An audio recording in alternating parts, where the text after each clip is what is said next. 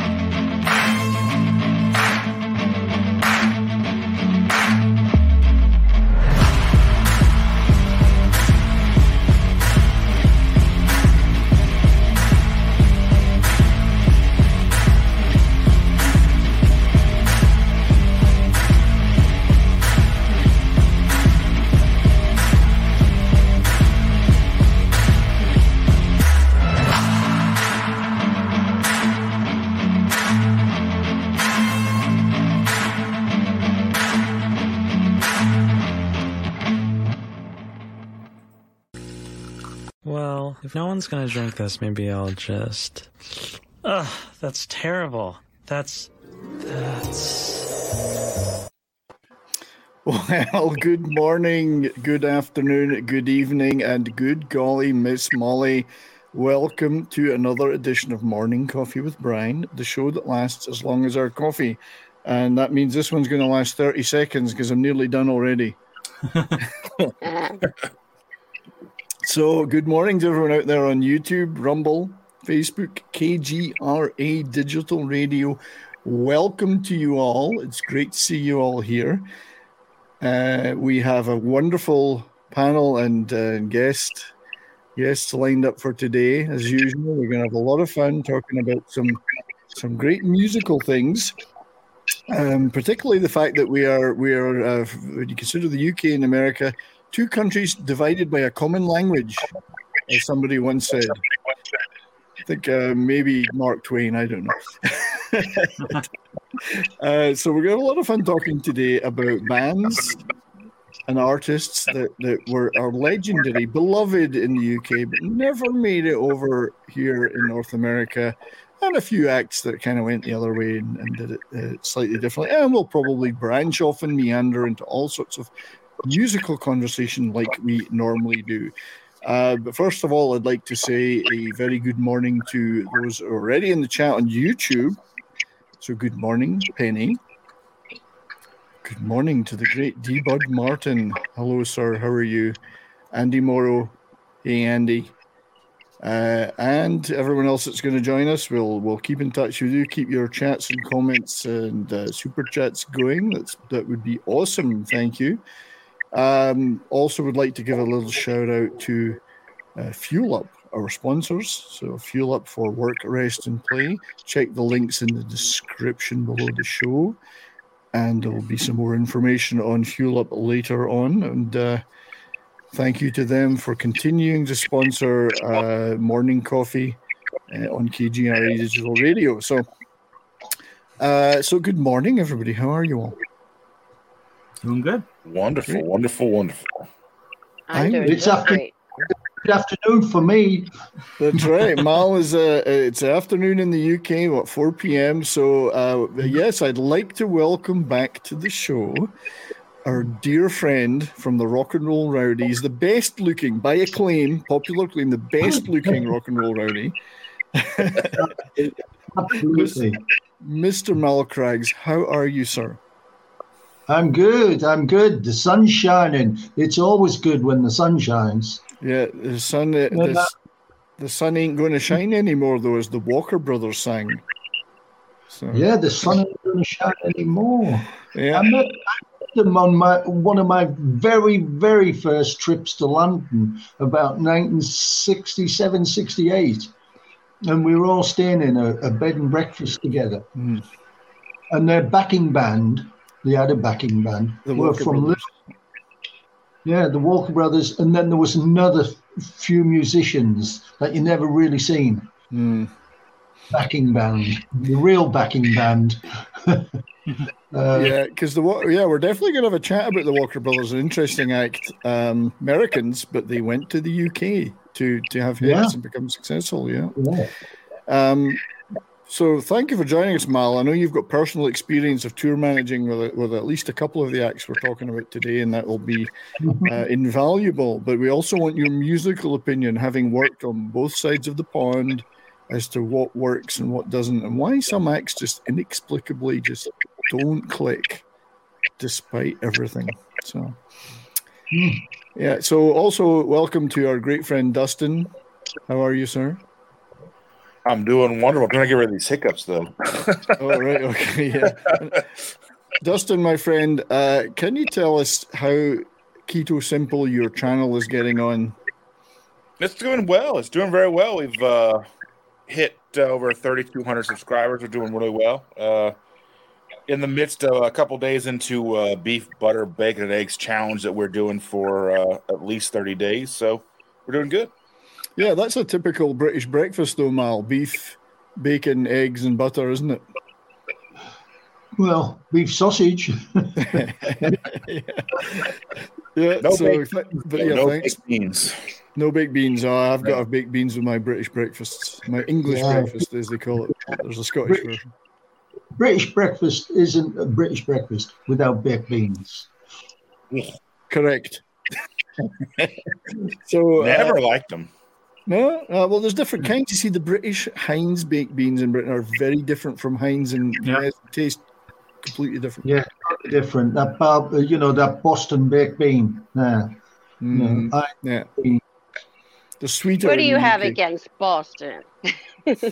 I'm kidding. nothing, nothing. I love the place. I went. I actually went there for a holiday. I know, me too. I've been to Boston on holiday once, believe it or not. Yeah. So it was fun. Uh, Boston, of course, the team that doesn't have a Stanley Cup second round participant. Uh, Um, so, um, so uh, thank you, Dustin. If Courtney has joined us this morning, and I'm always so happy to have Courtney on the stream. How are you? I'm doing great. Hi, everybody. Hi, Hello. I subscribed Hi. to your channel the other day, Courtney. Looking forward to the Oh. content that you're making. Well, thank you very much. I'm Yeah. gonna be. Uh, you'll, you'll enjoy it. I think it's a little bit of everything. Yeah, and unlike me, Courtney is an expert on music because she can play. So that's why we love to have her here. Used Wow. to be an expert. Maybe might be still. Yeah, and she knows a lot about the, the some of the the, the uh, punk and new wave stuff that I might know about, but she knows a lot more. So that's That good. I do know. Yes. Yes. So also good morning to John. That's Wolfen. How are you, sir? I'm doing great. Good. Um, are you uh, are you familiar with uh, some of the acts that we've mentioned so far? Oh yeah, yeah. And the ones I weren't from wasn't familiar with from uh, the Rock and Roll Rowdy shows, I actually made a Rock and Roll Rowdies playlist, and I put these bands on there so I could listen to them. Nice. Good for you, sir. Yes, good. Hey, Uh, we'll definitely want to get your opinion then. And also, good morning to our uh, to Martin. How are you, sir? Quiet. That's how he is. hi. Uh, How he li- muted is not the which is not the same. Oh no, I'm I'm doing well. Thank you. Glad to Very hear. So, to be with you today. uh, we, we- we do like our show manager to be quiet because that way we know we're not doing anything wrong. so, indeed, well, welcome to you all. Welcome to everybody out there uh, in the in the chat and out there on KGRA.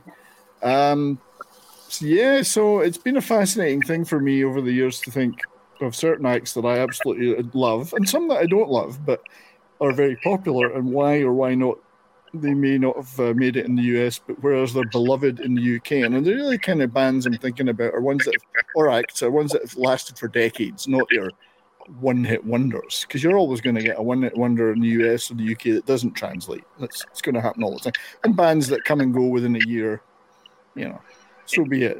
It, um, but just generally speaking, um, is I just wondered, you guys think is there a is there a difference in taste?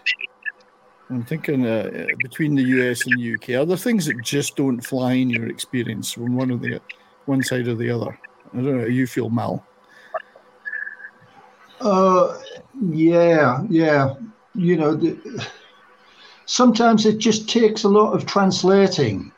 You know, Yeah. the- you know, like hip hop and stuff like that was catching on in America long before it did in England.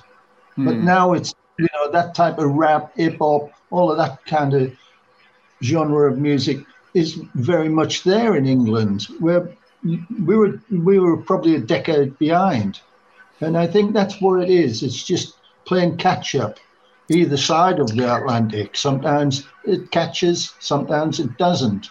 Yeah. Yeah, I mean, Courtney, you've you've uh, you know a lot of bands. You know, you've got a great range in, in music, that stuff that you listen to. What's your feeling, especially as you know a lot of the British stuff, like new wave stuff, particularly? How do you do you think there's just a, too much of a bridge to cross? Um, well, if I were to talk about, you know, the like the it, punk rock or that scene or whatnot, the late '70s scene with that type of music, I would say that British punk had just a very different attitude than American punk did. Hmm. That's that's the main difference to me. And and you know, some of the sounds back in the day, you know, when it was a little more uh, separated. Now you can't really tell. Everyone's kind of doing everything now, but the attitude Yeah. is definitely a lot different. I feel like um, they both were political in some ways, but American punk tended to be a lot more political in the beginning, in the start of their kind of scene. So yeah, Yeah, I mean, um, I, I, there are certain things that are, seem to be universal. I mean, in terms of belovedness, once the British invasion caught fire in America, everybody loved those British bands.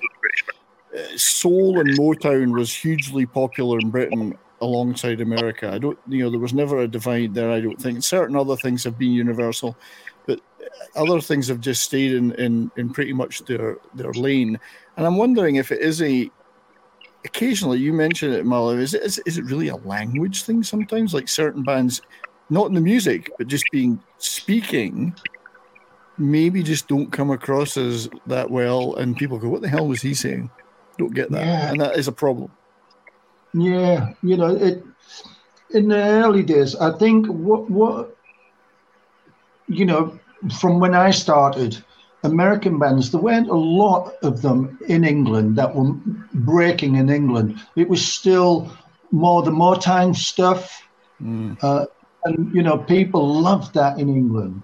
So when the new wave people like uh, Velvet Underground, um, Starship, not Jefferson Airplane, I should say back then, came across people mm, come see, come saw on it, you know, Yeah, especially things like, you know, Lou Reed, Velvet Underground, they weren't too keen on it. It was still very cult, and it probably still is today. You know? Yeah. Yeah, some things are cult hits. I mean, Courtney, you'd probably have some opinion on that. Things are cult hits, but not commercial hits. I know that certain of the British new wave and, and post new wave bands were hugely influential in certain areas, particularly the college circuit, but didn't sell a lot of records. exactly. The people that were into that type or genre of music that really like you know did a deep dive into it know them, but not necessarily everyone because they didn't have their big hit songs necessarily. Yeah, it's funny you mentioned Mal the Velvet Underground Lou Reed because again, hugely influential in the UK, but not big record sellers. Not until Lou Reed had a late hit with Perfect Day. Yeah. Yeah, they were not like so. A certain cognoscenti, as you would call them, would would be devoted to them, and your David Bowies Oh, and so on. I had a good friend that just raved about Lou Reed. Uh, and I remember my first American tour, I was working with Robert Palmer, and Elkie Brooks, and we played at the Tower Theatre, and we were opening for Velvet Underground. Wow. You know, and I told my friend David, he was just like, he could not believe. He didn't believe me. He didn't believe me. He was saying, "No, you, you've never." Mm, absolutely sick. I bet he was sick. Yeah. I just Well, can't believe those bands played at the Tower Theater. Yeah, It's a Oh, tiny, yeah. tiny Well, place. wasn't where I'm For the Velvet Underground, it was m- al- almost a local gig. You know, it was just down the road. Mhm.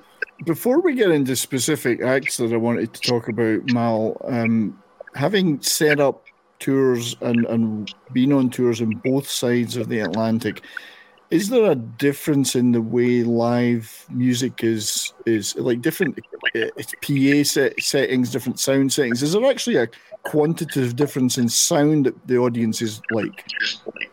Uh, oh, back in back in my early days, absolutely. We were we were again ten years behind what was happening in the US on equipment wise and in the production wise.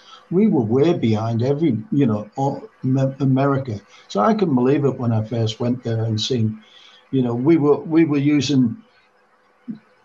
12 channel mixing discs and the first one hmm. I seen in America was a 32 channel. You know. we had 12, you know, two mics on the drums and Yeah. But I've often heard people say, and, and maybe Dustin or John would, would have an opinion on this, or maybe John, particularly recently, having listened to, to some of the Rowdies bands, is there a production difference that people like? Is there a sound that people like to hear in America that they didn't in Britain? I think there is a difference in the way records were produced, but that's just me. I don't know. I mean, because if you think about some of the biggest bands in history, a lot of them were all recorded at Abbey Road. So I mean, or like the Hmm. biggest records in history were recorded at Abbey Road. So you would think that there would be a difference there, but Yeah, the, wha- one of the things I I know is that in the early days in the '60s, British record companies did not like to produce records with a lot of bass on them. They liked That- no bot, yeah, no bottom That's a end. very good point. Yeah, and of course that's not good for you, Courtney. Well, and for, but Motown, Motown is a, is bass driven, really. Mhm. So Yeah. that's a huge Yeah. thing. So I think that's a factor. There is a different sound that ears were attuned to for certain bands, and also other bands, maybe the British bands, and I don't mean the, the British tour management or stage management. I mean the bands themselves just did not present themselves as professionally as they maybe could have, and Americans liked a slick act. We definitely did. Uh, uh, and I could be controversial here and say the Americans were a little contrived sometimes. They work, thought that works, we'll put that in. Ooh, that works, we'll put that in. Right. You know, slicker. Uh, I, I think Okay, American yeah, bands tell like more of a. what did- Hello, it is Ryan, and we could all use an extra bright spot in our day, couldn't we? Just to make up for things like sitting in traffic, doing the dishes, counting your steps, you know, all the mundane stuff. That is why I'm such a big fan of Chumba Casino. Chumba Casino has all your favorite social casino style games that you can play for free anytime, anywhere with daily bonuses. That should brighten your day a little. Actually, a lot. So sign up now at chumbacasino.com. That's chumbacasino.com. No purchase necessary. Group. Void were prohibited by law. See terms and conditions. 18 plus. It is Ryan here, and I have a question for you. What do you do when you win? Like, are you a fist pumper, a woohooer, a hand clapper, a high fiver? I kind of like the high five, but if you want to hone in on those winning moves, check out Chumba Casino. At chumbacasino.com, choose from hundreds of social casino style games for your chance to redeem serious cash prizes. There are new game releases weekly, plus free daily bonuses. So don't wait. Start having the most fun ever at chumbacasino.com. No purchase necessary. VGW Group. Void were prohibited by law. See terms and conditions. 18 plus. you know, Sorry, go and, ahead. and you formula, you know, and that, for me, it became a bit of a formula with Right. some of the, the acts, you know, especially, you know, that arena sound, you know, that they went for. Yeah, there, there's definitely been differences, I think, in approach. But John, you were about to. it's all- Yeah. You you heard something. I think American audiences preferred a more manufactured sound. Hmm.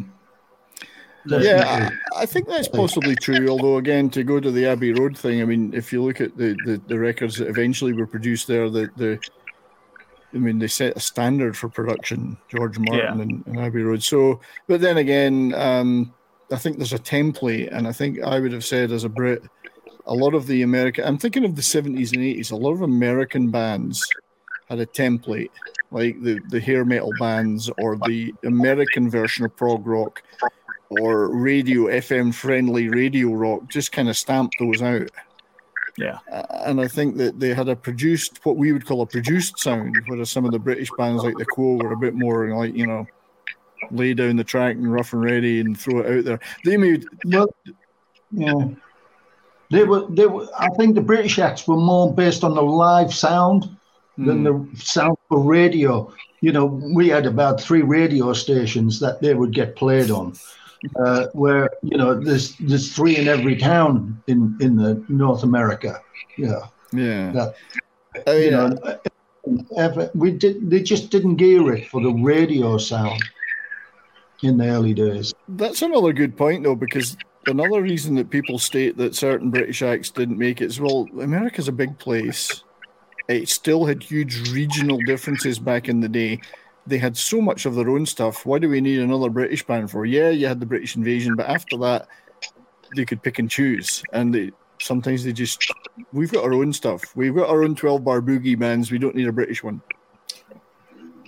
Well, and if Yeah. I may add, there were a lot of different sounds from the different uh, record companies. Also, you had, you know, the the sounds of the South and stuff like that. So Hmm. We had a whole Yeah. a, a, a lot bigger, um, you know, a more diverse kind of types of sounds. So. Sure. We're getting a little bit of an echo from somewhere, and I'm not quite sure it's where it's from, but we'll we'll experiment as we go to see if we can uh, identify that. Um, well, I forgot to say, by the way, Yeah, Mal, uh, when I s- sorry, Martin, go ahead. Sorry. Oh, yeah. Uh, the, it's Mike, uh, Mal, Mike, Mal's Mike. I cannot English today. All right, Oh, are you on your phone, Mal, or uh, yeah, you might. Uh, it- it's on an iPad, you know. All it's on a pad. Yeah, we're getting a little bit of feedback, but we'll we'll we'll, we'll just make sure we give you time to to that you don't lag. So we'll give you space to speak. um, but while we're doing that, I forgot to say you are not only the best looking rowdy, but you certainly had other attractions, as we know. Um, Carried socks in his shorts. Wait, talking about my leg. Get those legs. I think Granny's got the better legs. You've got the better package, but he's got the better legs. You see, the American girls would have gone wild over that. Never mind the band. That's so. By the way, Brian, we have a, a super sticker from Oh, we do. Sorry. Yes. Thanks for telling me. Yeah. Um, we have a super sticker from our wonderful, wonderful friend Darius Munchausen. Hey, brother, how are you? Uh, and it's a box of popcorn. So thank you, Darius. I think I may have somewhere in this voluminous list of stuff something I can play you. You have our gratitude. So thanks, Darius, for being here, buddy, and thank you everybody in the chat. Uh, you can see you all there.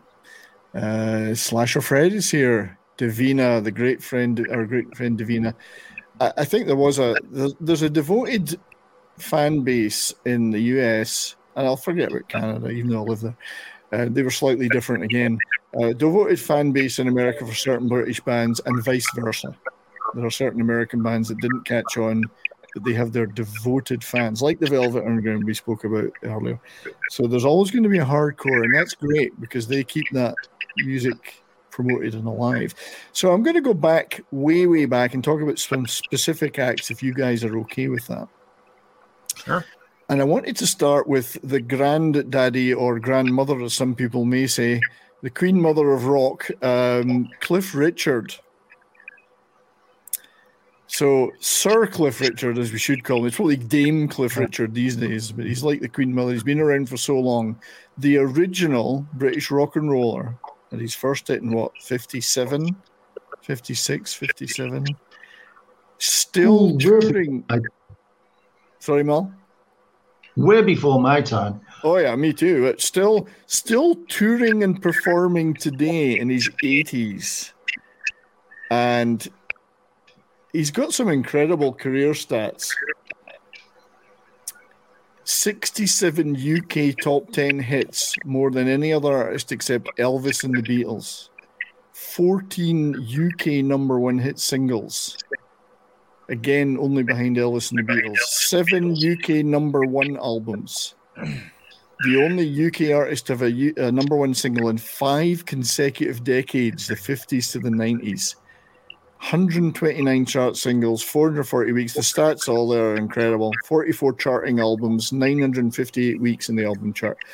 Hugely popular in the UK, beloved. I mean, it's not my kind of music. A lot of what he does because he's very pop, but um, but third biggest selling artist in Germany. In America, not so much. Cliff has struggled to ever uh, ever have a big hit in America. He did have a hit with a song called Devil Woman, which made number six in the 70s. And then We Don't Talk Anymore made number seven. But other than that, it's been minor, minor hits. And also his backing band, The Shadows, huge British instrumental band, dozens of British hit singles uh, on their own in their own right, other than working with Cliff. Uh, again, beloved, and yet virtually a blip, like just not even a blip in the US. So uh, I just wanted to explore that a little bit because Cliff, funnily enough, Cliff um, is one of these guys who I say, I'm Cliff Richard. No, I'm not Cliff again. You know, geez, he's like the grandmother, as I say, of pop, British pop. Christmas hits. There's a lot of Christmas hits, uh, and yet I looked in my record collection and I've got like four albums of Cliff Richard songs. It's just the weirdest thing. I've even got his debut album from 1957 when it was Cliff Richard and the Drifters as opposed to Cliff and the Shadows. And it had you know the original rock, British rock and roll hit "Move It" on it. So I've actually got. I, I didn't. I forgot I had a copy of this. Albeit I didn't buy it at the time, naturally, because I wasn't even born. But you know. And you're broadcasting this. Yes, I am. So this is I'm a hostage to fortune now because my metal credit has just been blown. Um, but yeah, D-Bud Martin, the video for "We Don't Talk Anymore" was shown in the first hour of MTV, so he did have a little bit of US traction, but never like if I see Cliff Richard, I know I'm sure John, Dustin, Courtney, who is he? And yet massively successful and beloved in the UK. And I'm going to play a little clip of the very first song hit song that he and, and uh, the Shadows had, first ever real British rock and roll record. We'll go back to the start.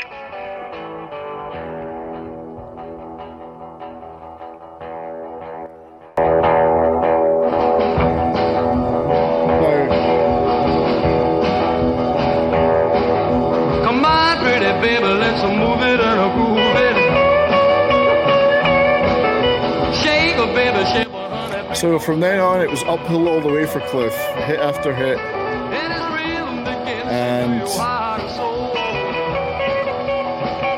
Still a great record. Like, I wouldn't. I see if, if you play this for me, I would never have thought he was from the UK. It didn't sound like a UK artist to me. well, He he also covered a lot of Elvis, I believe. Well, yes, and they all did. But so he did a lot of Elvis, uh, but he did have like that was an original number, and the shadows in the background there. Uh, the guy with the glasses is Hank Marvin, who had the first, theoretically, le- allegedly, the first ever Fender Stratocaster in the UK, because he was a buddy modeling himself in Buddy Holly.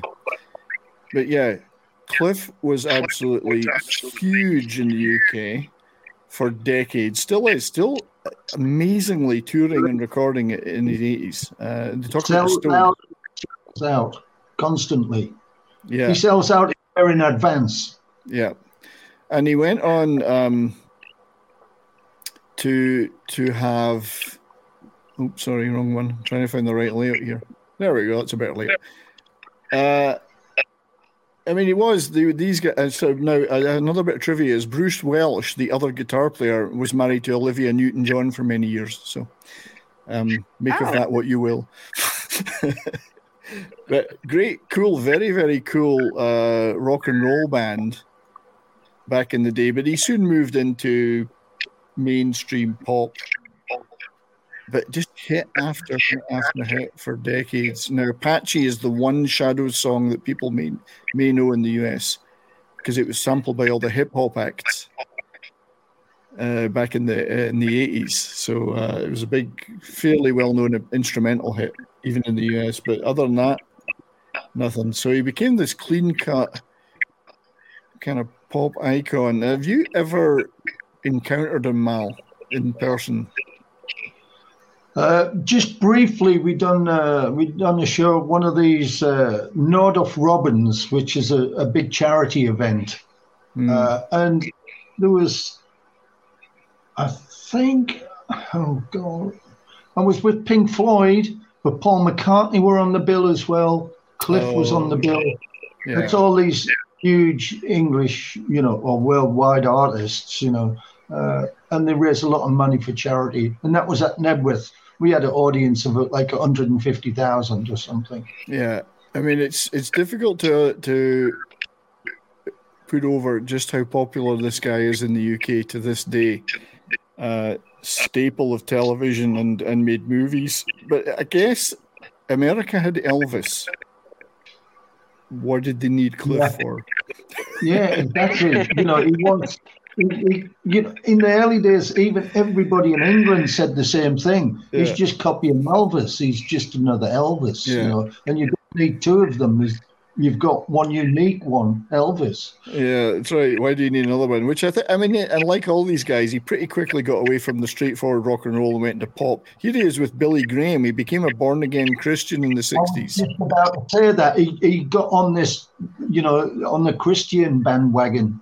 Yeah. Early days, you know, and he's Yeah. still there with that. And if you go on tour with him, you, you swear us, take the Lord's name in vain, and you're off the tour. Yeah, yeah, he's a pretty hardcore with that, which is why when he had a hit with Devil Woman, he actually struggled with it because he didn't wasn't sure he should be recording that song, but he did it and it was a huge hit. So, Yeah. um, and it is one of his better songs. He had a, a run of quite good albums in the seventies where he was covering stuff by Cat Stevens and and people like that, and and some quite good rock and roll stuff.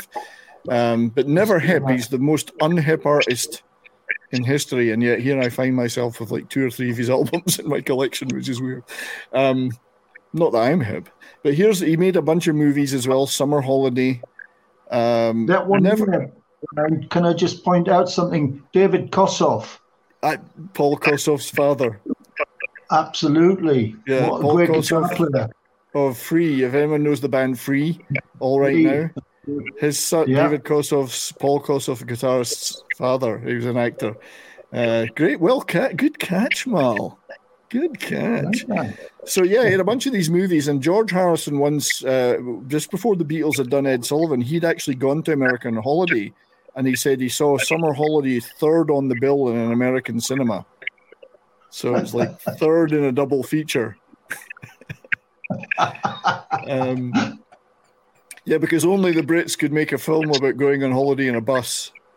In a yeah, double decker bus. Yeah. Yeah. But yeah, in the seventies, had a bunch of big hits. A couple were mentioned. Devil Woman, We Don't Talk Anymore. It became more of a kind of. I always saw more like a sort of David Cassidy-ish type act by then. Uh-huh. Um, you know, but hard-working guy. Tons of he's kno- got known for Christmas records. Did a lot of Christmas records. Um, so like you know, just every year, when's when's Cliff's when's Cliff's number one Christmas record coming out? You know, um, but yet never really. Nobody in America could probably name the guy, or hardly anybody. But Yeah. that's you know, he, With the Lucky Land slots, you can get lucky just about anywhere. This is your captain speaking. Uh, we've got clear runway and the weather's fine, but we're just going to circle up here a while and uh, get lucky. No, no, nothing like that. It's just these cash prizes add up quick. So I suggest you sit back, keep your tray table upright, and start getting lucky. Play for free at LuckyLandSlots.com. Are you feeling lucky? No purchase necessary. Void where prohibited by law. 18 plus terms and conditions apply. See website for details. With Lucky Land slots, you can get lucky just about anywhere. Dearly beloved, we are gathered here today to. Has anyone seen the bride and groom? Sorry, sorry, we're here. We were getting lucky in the limo and we lost track of time. No, Lucky Land Casino, with cash prizes that add up quicker than a guest registry.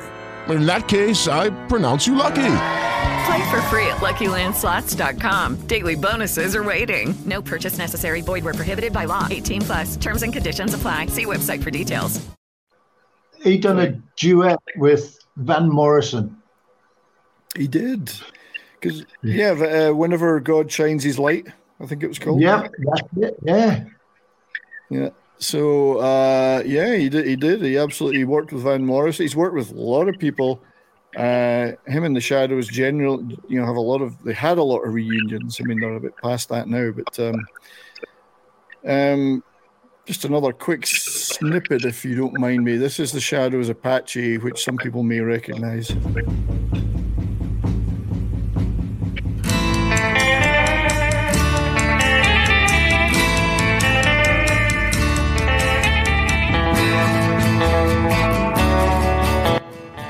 And that's lots of bits of this were sampled by the hip hop crowd.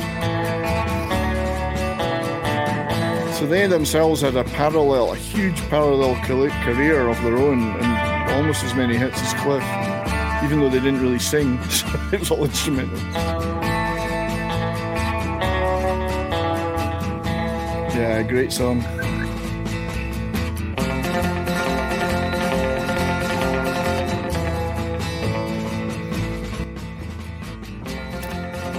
So have Dustin and John, uh, Courtney, have you, any of you guys heard of this stuff? Well, I've heard Apache and uh, I've heard a couple of Cliff Richards hits, but um, yeah, you know, just he's, he's not like something that's you know that that you know I know right off the bat.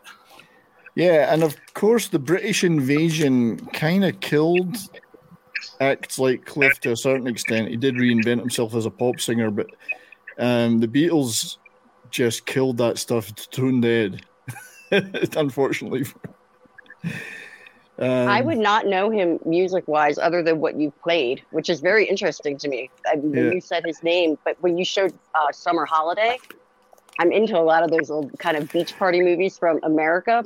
so I, I've seen I've seen a couple of his movies. but that's He funny. did. He, some and he did movies- musicals.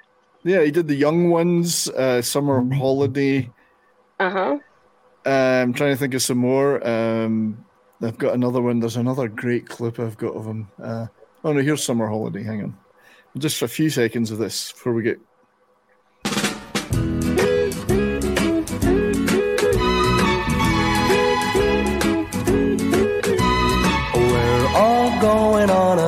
Summer holiday. So as you see, British people go on holidays in buses. And laughter on a But yeah, this was um, probably the Beatles were out by now, so he was middle of the road was the way forward for these guys. But they're fun. It's fun movies. But I, I actually wanted to show one more thing about the Shadows. I have this album in my collection from I think it's from like 1967. This is a Shadows album called Shades of Rock. Now look at that cover. Isn't that cover awesome? That is very cool. punk. That is cool. Isn't that the coolest cover ever? I think it's 1967. It's got well, it might be later. It's got Proud Mary on it as one of the covers they do. Nice. I just, I love this cover. and that was the whole mods and rockers thing. Yeah. I don't think the mod stuff really ever caught on in the US like the, the, the Who did, but the mods thing. I don't know if, if you. No. Can't, I can't think thing of was that neat. transparent cover Hmm. apart from the. Yeah, but that yeah, a lot that, of those mod bands didn't really make it. The small faces we're going to talk about a little bit, but uh, Courtney, do you? Th- I mean, the mod thing, the sharp dressing, and the whatever. I guess they took it from America with the soul and Motown thing, kind of pushed it back again. Or See, to. I wasn't alive back in that day, so I don't I don't know much about the mod thing in uh, America, to be honest. But it, until the like '90s, it came, it became a big thing. People were bringing back that style with the Vespas and stuff like that. A lot of um different uh cultures like uh Yeah. like stem from punk. Indeed. So, yeah, the mod again, the mod rockers thing was kind of almost a British sideshow. like Mhm. Americans would be like, "What's all that Wasn't there like a TV show, like the Mod Squad TV show or something like that back in the day? well, I mean, you want to know about the modern rockers? Watch Quadrophenia. Quadrophenia. I was just gonna say that. yeah, That's watch great movie. Quadrophenia. Yeah. Did you ever get Yeah. caught up in that stuff, Mal? In, in your in pre pre roadie days in Hartlepool, was there a Yeah, mod rocker yeah. thing? But I was more, I leaned more to the mod than the rocker, you know, and uh, yeah, it was what uh, fights? It was a violent uh, time. You know, there was a lot of violence between the mods and the rockers because of the, the different genres of music. You know, the, the, uh, the I can't even think what rock music they were listening to, but we were Well, the rockers to- were rock and roll, like old old school rock and roll with the teddy boy Yeah, look or the really leathers. Jerry Lee Lewis and uh, you know Chuck Berry, that that rock type of rock and roll. Yeah, the movie That'll Be the Day, um, the the David Essex thing, talks a lot Yeah. about that as well, with Keith Moon and Dave Edmunds and others that are in that. They're, they're the Rods and Rockers fighting. It's another great British rock and roll movie. That'll be the day. Um, but yeah, Cliff never never really had a couple of hits, but given his UK career, didn't really make it. But um, another band I wanted to, to mention were The Move. So the move with Roy Wood and then later Jeff Lynne again had a lot of British success. Virtually nothing in America. I think a minor hit for the song "Do Ya," which Jeff Lynne re-recorded with ELO later. They Um, got, and they got kind of psychedelic, right? Weren't they a psychedelic band? yeah, kind of. They were proto psychedelic, proto uh, psychedelic rock metal, um, bit of rock A and bit roll. moddy, bit mod, you know. Yeah, they had a bit of Yeah. everything. But Roy Wood. I- no, go ahead. I put them into that garage kind of psychedelic garage um, kind of genre. Yeah, I mean, 29 nine, nine top 20 hits in the UK in the late 60s, early 70s, two number one singles, Blackberry Wayflower in the Rain, multiple top 40 albums, uh, top 10 albums, one minor hit in the US, which was late on in their career with Do Ya. And then, of course, they beat Jeff Lynne from DLO, which were massive. So he, he, he kind of he eventually found the formula. Uh, so yeah, is that a band any of you guys are familiar with, and the uh, other than Courtney? Uh, ELO. yeah, ELO obviously became huge, but Jeff, mean, Jeff Lynne didn't start out in the movie; joined them later. But uh, there he is Yeah. with slightly Yeah. shorter beard. They're here. Yeah, no, I was I was a big fan of theirs back in the day. Back then, you know, you had a, a guitar player called Ace Kefford. Oh, you know, God, was yeah, really good. Yeah, the original move lineup with Ace Kefford and uh, Trevor Boulder. Tre- not Trevor? Yeah. Uh, Trevor. Great, great thumping rock band. Uh, Yeah. Did you did you ever encounter those guys? So they done? They were kind of done by seventy two. Just as in the audience, you know, I went to see them play live a couple of times. You know, fantastic band. Yeah, and again, I'm just going to try and play a little clip of of them just to give everyone a taste of it, uh, of what they're like. Never made it in the US. I don't, unlike other bands of that time. Well, Pink. This is it. So when they were really hitting big in Britain, Pink Floyd were to the original Pink Floyd lineup. Other bands that did eventually translate, but maybe it was just too British. I don't know. So um, just have a, a tiny little um,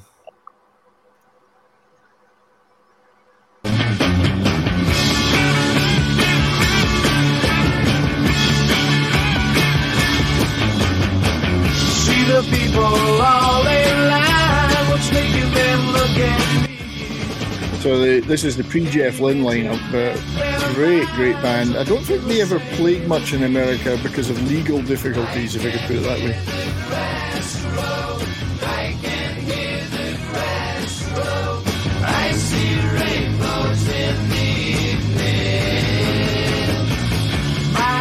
Very thumping bass driven sound as well, which I absolutely love. I don't know so, why yeah. that didn't catch on. I don't know. They they their their hits their hit singles in Britain like that one. I can hear the grass go. Blackberry Way, Flowers in the Rain, Fire Brigade are really catchy pop rock hits. Nothing Yeah. did nothing in America. Uh, which and as I said, they didn't tour until maybe '69 in the US. So even though they started in '66, because they had a little bit of legal difficulty in the UK, got sued by the Prime Minister uh, Harold Wilson. which you may Yeah, remember. do you think some of these bands didn't get a didn't get a fair shake in the United States because, like, not so much like uh, the audiences didn't like it, the audiences didn't get a chance to hear it. Possibly because, as I say, they didn't tour or even play any gigs, and I think in the end they didn't even tour in the US. They played like two gigs at Winterland or something, and um, they, they they had difficulty traveling because they did all these legal difficulties in the UK, getting sued by the Prime Minister for claiming he slept with his secretary, which he probably did, allegedly. You remember that, Mal, don't you? That big storm. at Yeah, yeah, yeah. I mean, uh, and they had, and they had a, a, a manager that would uh, break the law everywhere. You know. Yeah, they were they were legendary for their uh, outlaw tactics, PR tactics. Uh, But yeah, just super musical. But Roy Wood is a fantastic songwriter. Went on to form Wizzard uh, after forming ELO and then leaving it with Jeff Lynne. Went to form Wizzard again. Not a big band in America, but um, and then bands like Cheap Trick, I adore them and cover a lot of their tracks. Uh, just great, great, great band. I think they've got a little clip here. I'll play of them with Jeff Lynne, just so you can get a little touch of uh, touch of that.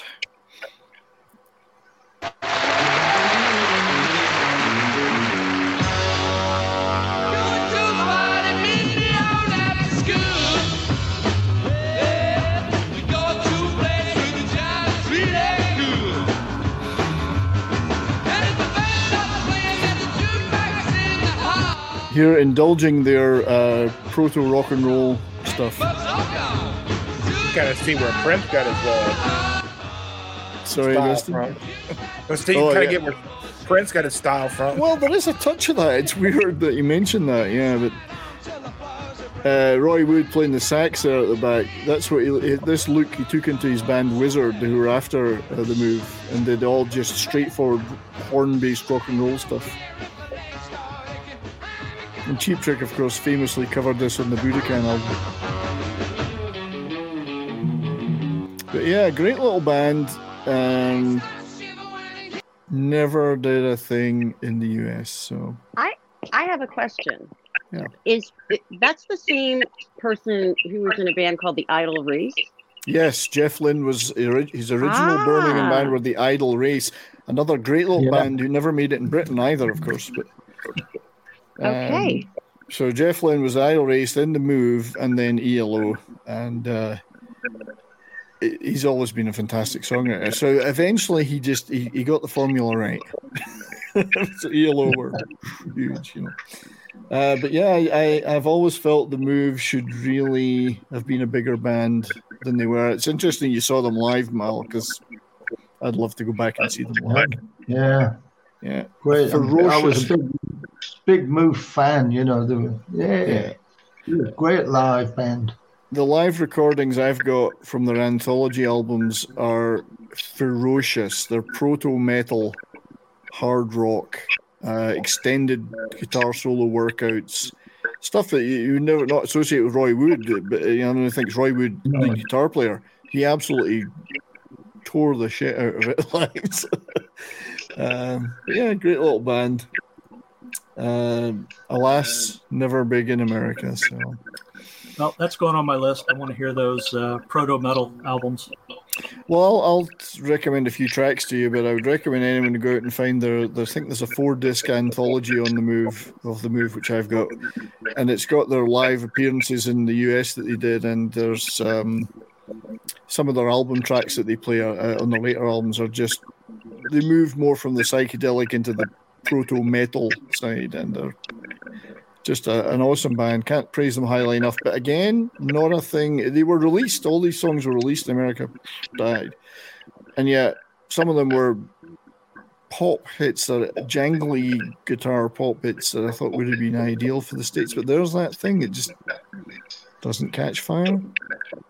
You know, maybe they had the stuff, their own stuff. They didn't need it.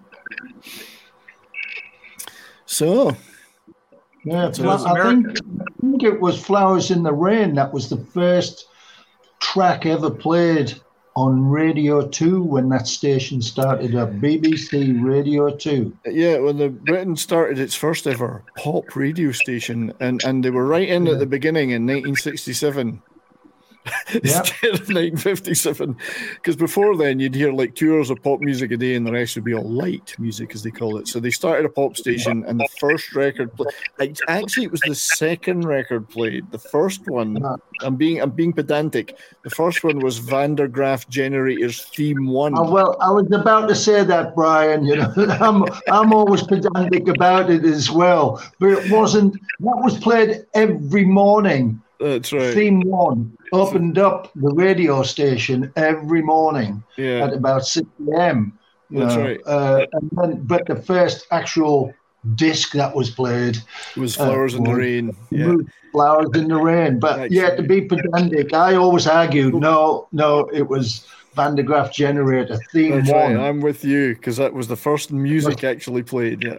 Who, who, which was in Italy.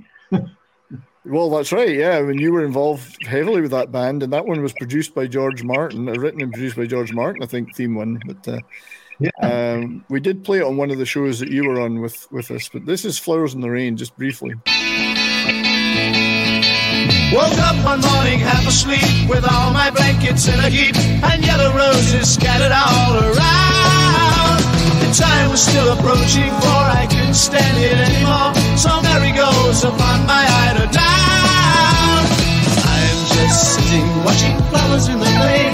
Feel the power of the rain making the garden grow. Just beautifully catchy psychedelic based pop, you know. And that 12 string sound, you know, that he had going then. That was Yeah. totally, you know. Yeah, I've never understood how that song in particular was never a hit in America. It's just so beautiful. Yeah. Uh, such is life. American So- audiences are fickle, is what it is. Uh, I guess it would have taken somebody in the US to pick them up and promote them hard, like to really carry them, like a DJ or a, a TV Yeah. show or something. But it just it's it never happened, unfortunately. Uh, you know, but the stuff's still out there to listen to, and Roy Wood's still performing. Jeff Lynne's obviously still performing. Um, I don't. Did you ever uh, do anything with ELO Mal as well, or or in any bills with them? And we, I worked for a band called Steve Hillage, Hmm. who were on Virgin Records, uh, mid 70s, I think it was. And we'd done the first ELO tour, you know, when they had the spaceship. Oh, wow. We were the support act on that for a lot of the shows. So you didn't have to worry about the spaceship. No, nothing to do with me. I was, I'm glad to say, because they did have some hiccups with that, you know. Yeah, that's uh, that is quite interesting because the um, that must have been a logistical nightmare. On that spaceship. Yeah, yeah. I mean, it'd be it'd be now. It would be far easier to do now than it was then. Yeah, I'll bet. Um, so there's another. Uh, we're, we've probably got about what uh, Martin about five minutes to the top of the hour. Five seven minutes. Yeah, we, we still have five minutes. Yeah. Uh, so I wanted to move on to an act we've just just for a couple of minutes we've talked about, which was actually Americans that moved to Britain to make it. There's a handful of those, and we're going to talk about a couple later on in the show. But right now, one we've mentioned already is the Walker brothers, who were three American guys. They weren't brothers; they just adopted the name the Walker brothers and all called themselves Scott, Gary, and John Walker, but they weren't really brothers. And they they were American guys that moved to Britain to and had a number of hits and were actually really popular in the late 60s, early 70s in Britain. This song is the only one that had any kind of impact in America, even though they were American guys. The sun ain't going to shine anymore. Uh, but I recall Mrs. Rock fan particularly talking about when she was a teenager in the late 60s. These guys were all over British magazines and, and all over British TV. Not that she's British, but they used to get them in Canada, the British stuff. And she say, and then she'd go down to America. No one had heard of them. Um. So I mean, you were talking about them earlier, Mal, that they, they, were on Barry's package tours.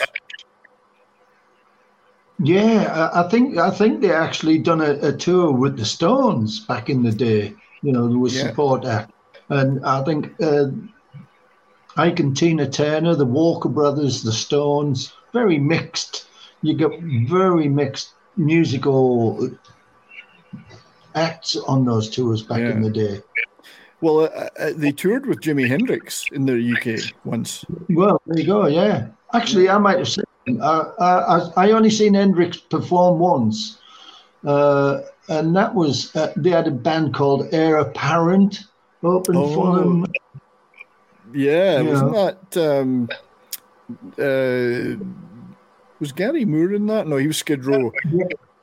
Yeah, uh, a guy called uh, Henry McCullough. Yeah, who who was in the Joe, in Wings. yeah, Joe, he was in Wings, and he was in Joe Cockerby prior to Wings. That's right. Yeah, yeah, He's the Apparent. guy Yeah. doing that great guitar intro for you know, little help for my friends, Henry Yeah. McCullough. Yeah, because he played with J- uh, Joe Cocker and um, Woodstock. Was it Woodstock and all of that stuff? I mean, he did all the festivals. Yeah. The Eire Apparent were E I R E, of course, the Irish air, not A I, not A I R. But I think the Walker brothers may have been on that bill as well, and uh, uh, ELP, but it was a prior to ELP. I don't think they were called the, ELP. the Nice was it the Nice? Nice, yeah. Yeah. And Jimi Hendrix, you know, it was a strange bill. amazed by those bills they had, package bills they had in those days. But so the Walker Brothers, who were really kind of crooners in a sense, with Yeah. sort of Phil Spectorish Righteous Brothers thing going on, there they are supporting Jimi Hendrix, who is the complete opposite. Very, very well thought of, you know, the, the singer. So, still today, you know, he's, he's regarded, Scott Walker is regarded as a great singer in England. You know. Yeah, so uh, just briefly, because we may have a little bit of time, like 30 seconds, Martin, I wanted to just play a tiny bit of uh, one of their hits that wasn't a hit in America, Make It Easy on Yourself. So let's have a quick peek. Latest from the Walker Brothers, written by Bacharach and David. Make it easy on yourself.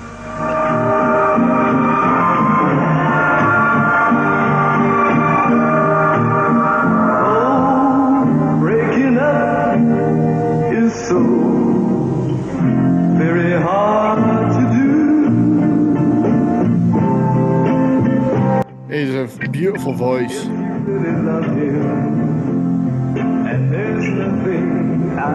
can Yeah, gorgeous voice, Scott Walker. Died think a couple of years ago now, uh, not that long. I think they're all maybe passed away now. I'm surprised this wasn't a hit. Yeah, it surprises me. It's very Phil Spector, very Righteous Brothers. It's a Burt Bacharach song, but You can tell. you can. And then they had a huge hit in the 70s with a song called No Regrets, which later on, Midge Ure had a hit with, Scottish singer. Uh, but- yeah, but the Is Walker? Brothers. So go ahead, Mark. No, I just, yeah, met you. Midge yeah. The, the, the Walker Brothers were hugely popular with the girls. So, and yet never made it in America. Good looking American guys never made it in America. So. Anywho, Martin, are we um, are we heading to the top? I would say so. Bill, take us Oh. away. All right. Hi, guys, this is Gary from Pop Culture Minefield here on KGRA, and we're leaving for our first break. I hope we survive. Did you know 75% of Americans are chronically dehydrated? If you struggle with focus, run low on energy, or when it's time to finally sleep, you simply can't, this can all be linked to dehydration, and Fuel Up has the answer. Our proprietary formula contains the finest cellular hydration with the strongest immune enhancing natural ingredients. The Fuel Up system is made up of three different incredibly tasting varieties. Wake kickstarts your day with a jolt of caffeine. Play boosts focus while hydrating your cells. Rest not only helps you relax, but also rejuvenates your cells while you sleep. Here's what our clients have to say. I really don't miss my coffee, and you can tell the difference. So I'm gonna take it for the energy.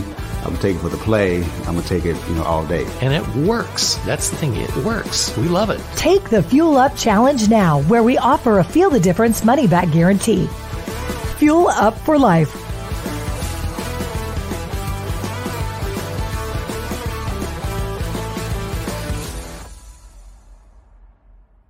Hey members, the new KGRA DB app is now available on iOS and Android devices. Gain on-demand access to any KGRA DB programming. Download any show directly to your mobile device to listen or watch on the go. Go to the App Store and search KGRA DB. Oh, wow, we survived. Welcome back to the commercial break. Now for some more pop culture minefield on KGRA. Lucky Land Casino asking people what's the weirdest place you've gotten lucky? Lucky? In line at the deli, I guess? Aha, in my dentist's office. More than once, actually. Do I have to say? Yes, you do. In the car before my kids' PTA meeting. Really? Yes. Excuse me, what's the weirdest place you've gotten lucky? I never win and tell. Well, there you have it. You can get lucky anywhere playing at LuckyLandSlots.com. Play for free right now. Are you feeling lucky? No purchase necessary. Void where prohibited by law. 18 plus. Terms and conditions apply. See website for details. Welcome back indeed. Thank you everybody for being here with us out there on YouTube, Rumble, KGRA Digital Broadcasting. We appreciate it very much. We're here talking about British acts that never made it in America with our special guest, rock and roll rowdy Mal Craggs. Uh, peace, peace out, man.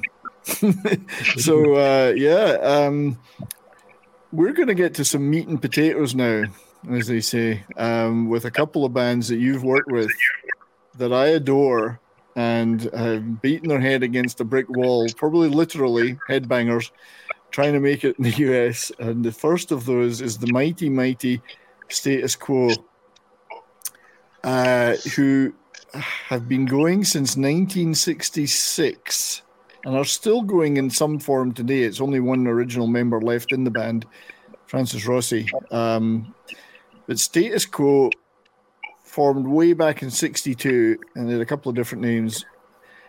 But they they have had this to real just to reel off their British stats 33 studio albums, 10 live albums, hundreds of singles, 60 chart hits in the UK, 22 top 10 hits, and three number one singles. Uh, one of the most successful British bands in chart history, 118 million records sold worldwide. However, only one ever hit in the US in 1966 with pictures of matchstick men.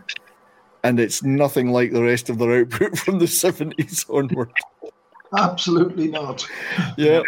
Um, one hit in 66, and yet here's this band that I've here. I'm talking about the Quo again, Darius, because I absolutely adore the Quo. Here is a picture you sent me earlier, Mal. Yeah, that was They- just uh, yeah, just about to get production rehearsals. You know, uh, before I can't remember what tour that was. You know, So I probably rock sus- over the world. Yeah, I suspect this is around about 1978, 77, Yeah, yeah. 78, rocking all over the world tour. Where are you in here? Um, uh, on the well, my right, second in. No, No, that side. Oh, that's you. That's yeah, I it. see you. That's I it. recognize Right. you. That's you right there. where the mouse And my, is. my wife's in that picture somewhere as well. My fu- my future ex-wife. Future ex-wife. Okay. No, they're all future, they're all future ex-wives. we met through status quo via status quo in Australia, and uh, we're still married today. She worked for them for a long time.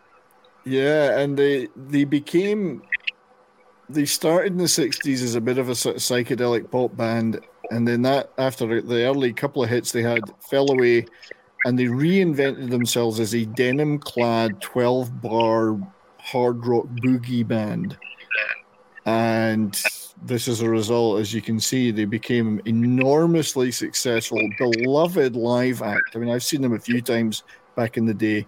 It's just always such fun and Oh, yeah. uncompromising 12 bar boogie. Um, but this is what they I looked like in the 60s. Yeah, they were just the best at what they did. You know, there was other bands around doing a similar, you know, boogie type thing, but they were just the best. They were. They absolutely nailed it. And uh, the long hair, the denim clad look, and the heads down, no nonsense, mindless boogie. They were just adored. They began. They became like the queen mother of rock bands, like they've been around forever and beloved Yeah. in the UK. Yeah. I'm wondering if this picture is why they didn't become popular in America. Those frilly shirts. yeah, it was. uh, Yeah, I think they were moving from, you know, they were doing holiday parks and stuff like that. Is where they started out.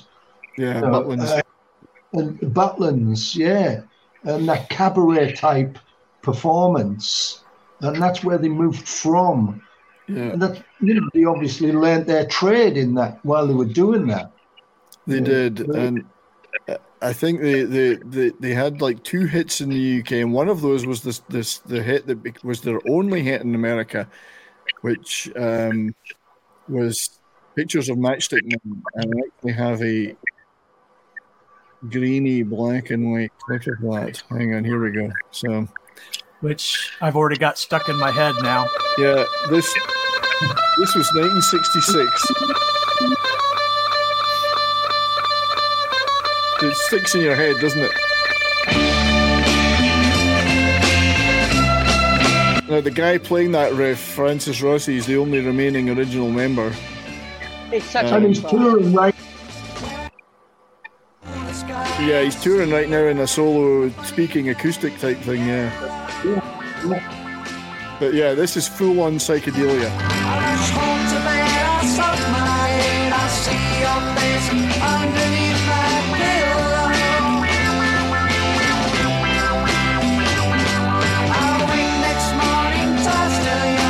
So the only one that was ever a hit in America was this one.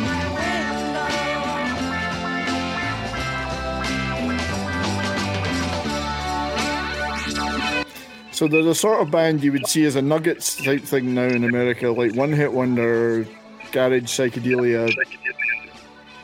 Yet they had this entire career afterwards. You would swear that someone's playing the mouth harp. You would, yeah. There's a thing going on, yeah, and then there's the phased guitar playing and whatever. And I think that's the last time you would ever see Francis Rossi playing a Les Paul. He just switched to uh, Telecasters from then on. And Full on tellies, yeah. Yeah, always Telecaster from then on in. Yeah, so they they took off, reinvented themselves. 1970 suddenly reappeared after being consigned to the dustbin as this denim-clad boogie band and albums like Pile Driver. That's a classic status quo look. Yeah. A look I could Yeah. never achieve. I think it's been well copied since then. It has, yeah. Um, now they actually did a, a whole series of adverts. I'm getting quite a lot of feedback here. A whole series of adverts in the 1970s for I think it was Lee Jeans, maybe, Yeah. or uh, Wrangler, or one of these. Levi's, Wrangler. Yeah, and, Yeah. and they because they had this denim clad look, And apparently, they never got paid for this. They just had as much denim as they could wear. Somebody got paid for it. Somebody did, they didn't. Somebody got paid for it. But live, a ferocious live band, you know, full on performance every night, um, thumping rock music. Yeah. Uh, beloved band. And just I, used to after. make, I used to make money selling my jeans to Rick Parfitt, the guy in the middle there, Hmm. because you know because I was a roadie back in the day and humping equipment around would get your jeans worn out pretty quick. And that, that's the look they wanted. They couldn't get that look. You know, you couldn't buy stonewashed and all Hmm. of that business back then. So it- we loved that, that natural fade and wear. And I used to sell them to Rick, my jeans, for twice the price of what I paid for them. Yeah, you actually had to uh, wear things in those days to get the worn look. Yeah, Well, if, yeah. if you remember, if you remember from the movie Quadrophenia, the opposite, um, wearing the jeans in the bathtub to make them fit right. Oh right, Yeah. yeah, yeah, yeah. But the, uh, the did you sell them the shorts as well though? Yeah, well, you know, you, And this is the album that you were touring with them and rocking all over the world, a massive hit album in the entire world except America, and yet it's the most. American sounding album they Yeah. ever made. We went we went all over the world on that except America. We went to Japan, Australia, New Zealand, all over Europe. Mm. It is the the, the weirdest. Um, like and, and even like this hit "Rocking All the World," it's a John Fogerty song, Yeah. and you can't get more you can't get more American than that. So Yeah. Denham Denham and John Fogerty, you know, they kind of go together as well. Yeah, and of course the opened Live Aid, which you were, as we discussed on the last show on my channel, you were an integral Yeah. part of with Phil Collins. So let's have a Uh-huh. quick look at them opening Live Aid.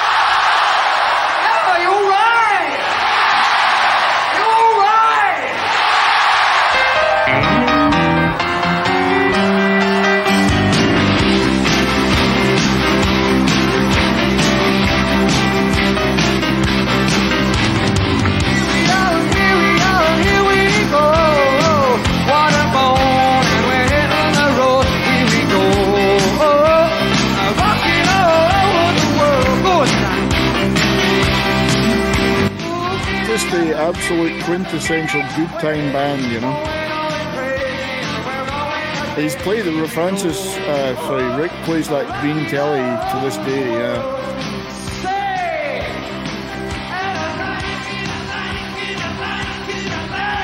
Uh, absolutely adore them. Um, but yeah, never made it in America. I guess they tried. I mean, they must have toured multiple times. Yeah, they didn't do that much touring of America, and then hmm. I think Francis just gave up on it. You know, he, they weren't getting anywhere, and I think they drew a line and said, "No, we won't waste our time and energy on that." When they were being so pop, you know, well received in the rest of the world, they kind of took that attitude: "Do we need America? America doesn't seem to want us. Do we need America?" Yeah.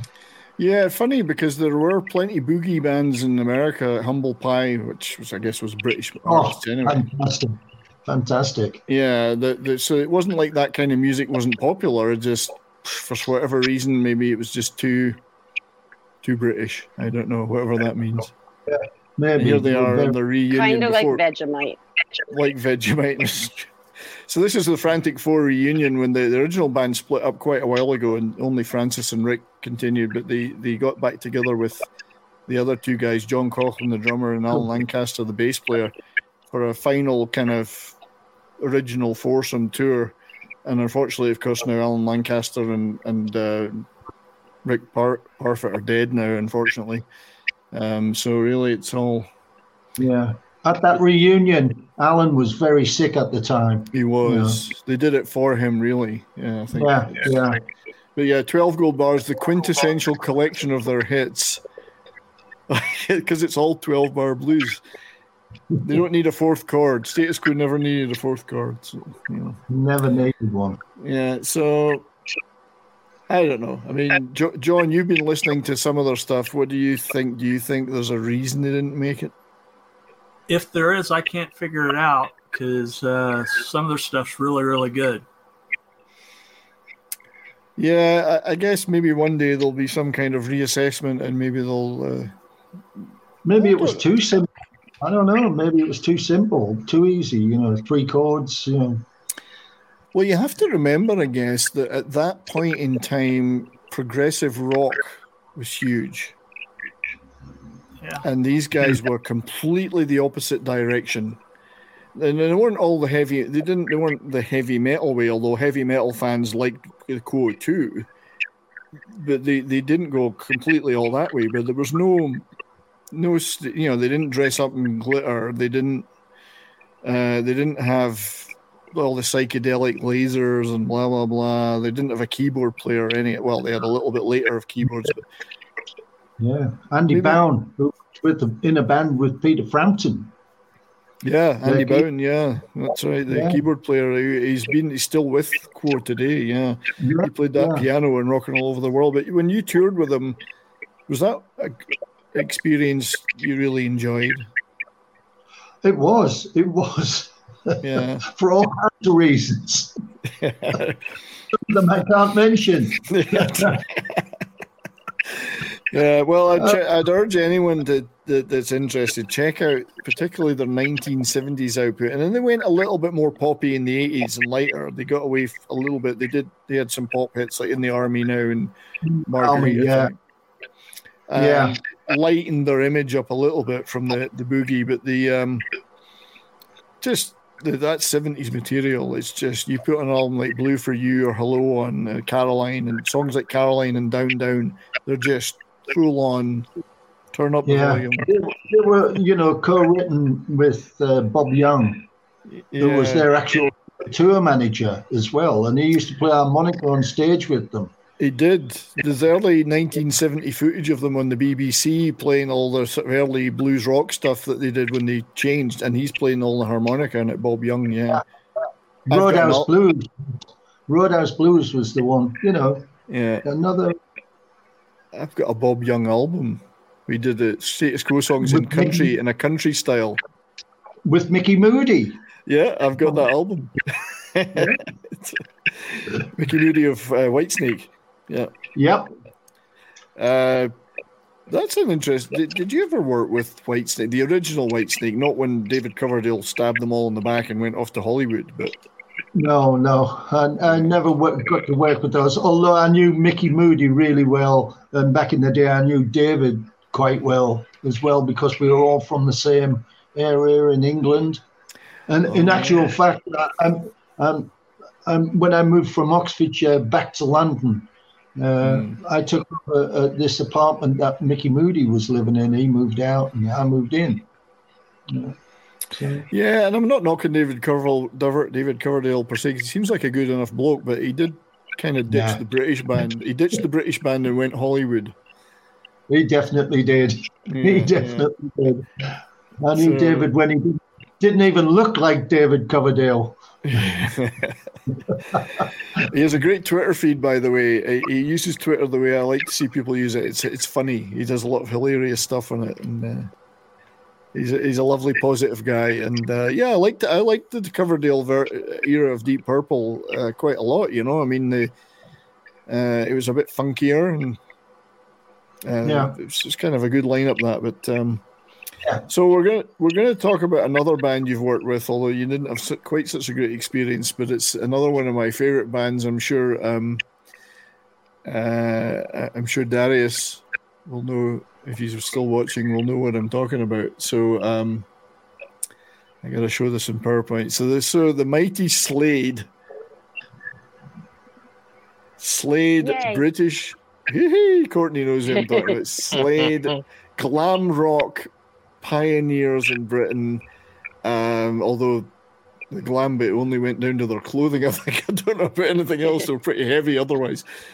50 million records sold worldwide, 17 top 10 singles in the UK, six number ones. Cause I Love You. Now, the one song people will know in America is Come On Feel the Noise because it was covered Also, by also, covered by- Mama, we're all crazy now. Also done by Quiet Riot. Quiet Riot. Quiet Riot specialized in covering Slade songs, as do Cheap Trick. They cover a lot of Slade. Um, but they were like, I don't know, for in a period in the the seventies in Britain, they were the biggest thing ever, and but very British. The, the the accents from Wolverhampton, the mannerisms, the chat. They're a very British band, and maybe that's why they didn't catch on. They were just so British. Um, huge selling band, but the only hit they really ever had in America was in uh, 1984. Run, Run Away was a hit, uh, which we'll play a little bit of later. So Slade, um, and I don't know, maybe they just didn't look the part. I don't know what it was. Dave Hill, of course, controversial looking figure with the hair. Very.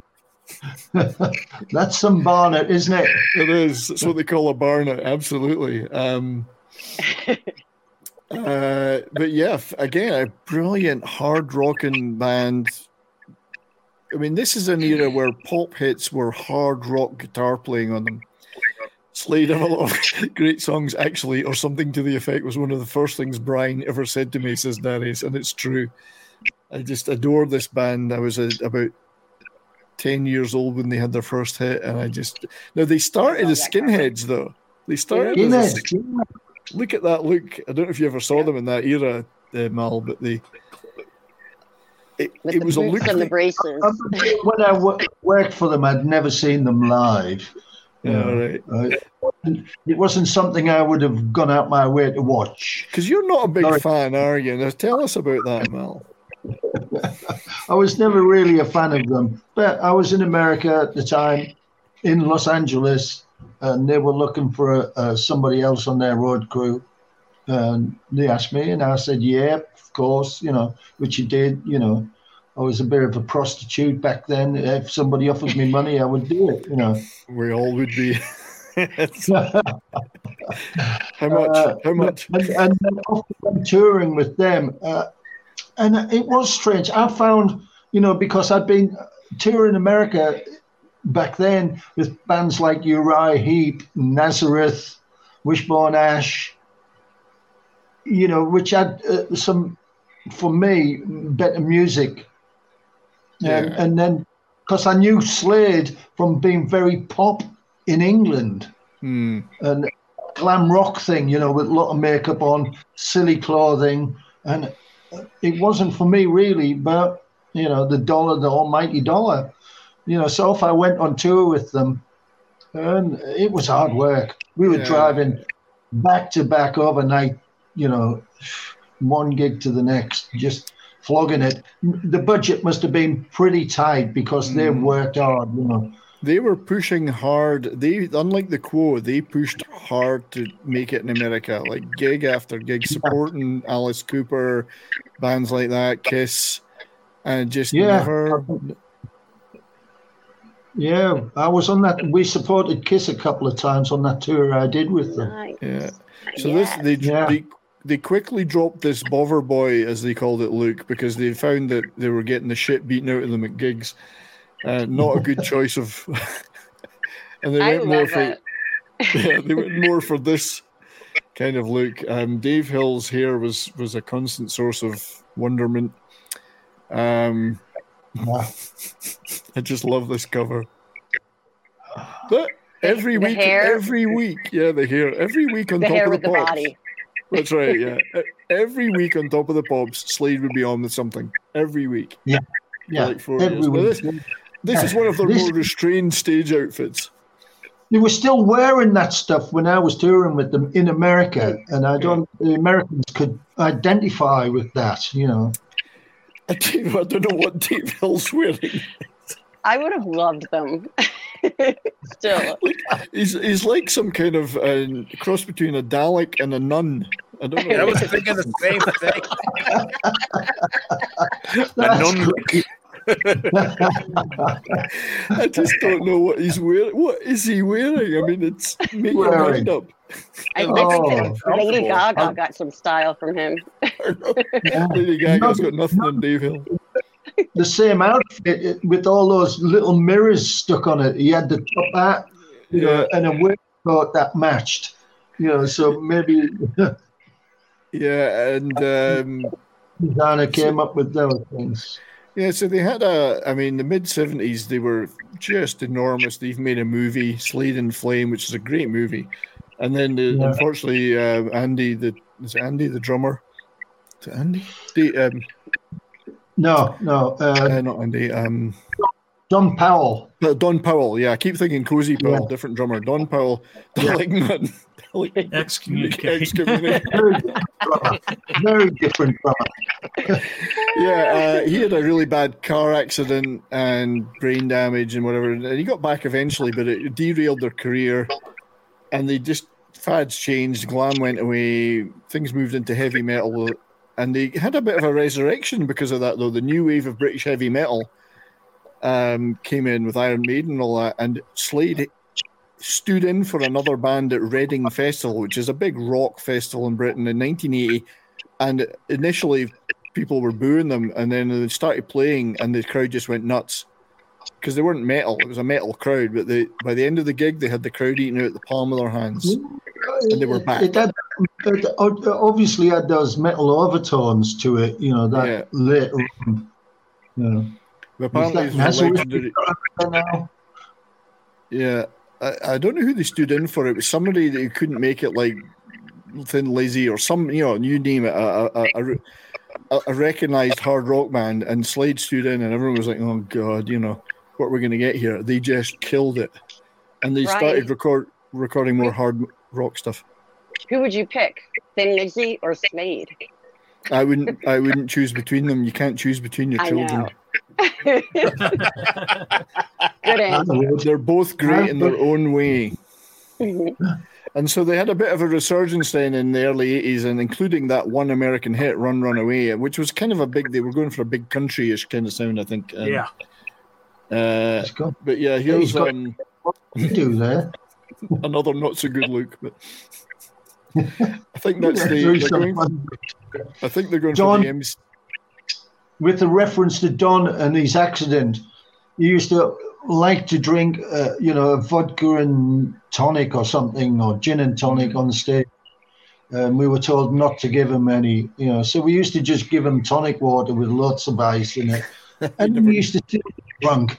I don't know how, you know, because he lost all his sense of taste and smell All when he had an accident. He lost all the sense of taste and smell. Oh, So he never knew what he gave him, you know. He just thought it was alcohol. Yeah, well, that was to see you were doing him a favor, I think.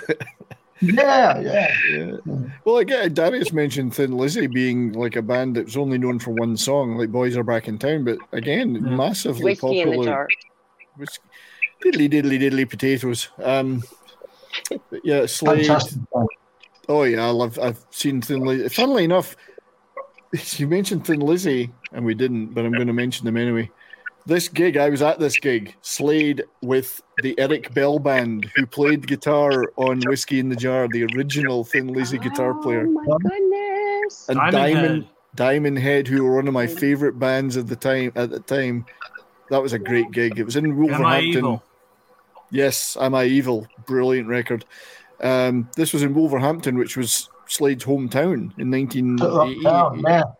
And it was just a riot. It was brilliant. What a gig! But Eric Bell was the was one of the acts, and he was good too.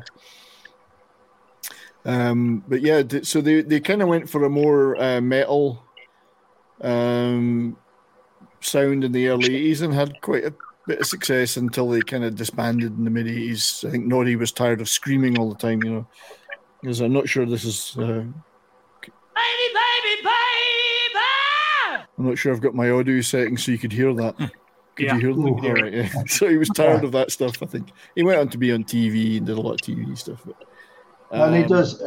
Uh, Merry Christmas, everybody is released on December the 1st, you know, and you hear it all over Christmas on every station. Yeah, so they had a Yeah. Yeah, a huge hit with a song called "Merry Christmas, Everybody." Possibly, in my opinion, the best Christmas rock song ever. But and it's like every year, huge hit again. It, uh, Yeah. Yeah. He reckons Uh, he reckons he makes a quarter of a million pounds from that alone every year. yeah, well, as Noddy said, that's me pension plan. Yeah, yeah. He did, as he said, it's my pension plan. yeah. Um, so we're going to have a, a tiny, couple of tiny clips of, of Slade. Uh, I'm glad Courtney likes and knows them and likes them because that's pretty cool. Uh, that here was one of the first bands that we talked about. I think that we agreed on them and the Stranglers. yeah. So this is Well, them, one of the the first. Stranglers as well. I done American tour with the Stranglers. Mm, Say great what? band. Great band. Yeah. I have questions for you later. Well, ask it now. Ask now. Courtney. Well, now you, now you put me on the spot. I just want to know all about them. we'll, we'll get next time Miles on. We'll talk. We're, we're going to do that. You know what the call them had left by then. Hugh Cornwell. Yeah. Yeah, Hugh Cornwell had left. Oh right, was that era. Yeah. Understandable. yeah. I saw Hugh Cornwell on his on a solo tour. I saw him live on a solo tour. He only did one Strangler song, which was uh, was it No Mercy? No Mercy. No More Heroes was a big. He didn't do No More Heroes. He just did. Love yeah, it. he didn't. He didn't do any of that stuff, which I love. That I love that era, of course. But uh, I do too. so the Strangles sound like Darius. Kind of. I think maybe you're more into this sort of choking the chicken, Darius. perhaps. The what? Darius, Darius would like them. He'd like the Stranglers. Mal, Mal knows what I'm talking Um, about. Raising. this is this is what I love about this show and being on with Brian shows, and you know the rowdies and everything is, I always pick up somebody new to deep dive into. Mm. Yeah, Check out the Stranglers.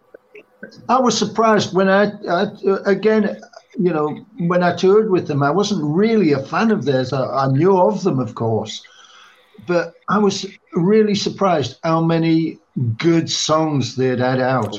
You know, I, I knew just about every song they played. You know, Well, apart from the earlier new wave related stuff like No More Heroes, and I've got a, I've got a big collection of their singles, Five Minutes and stuff like that.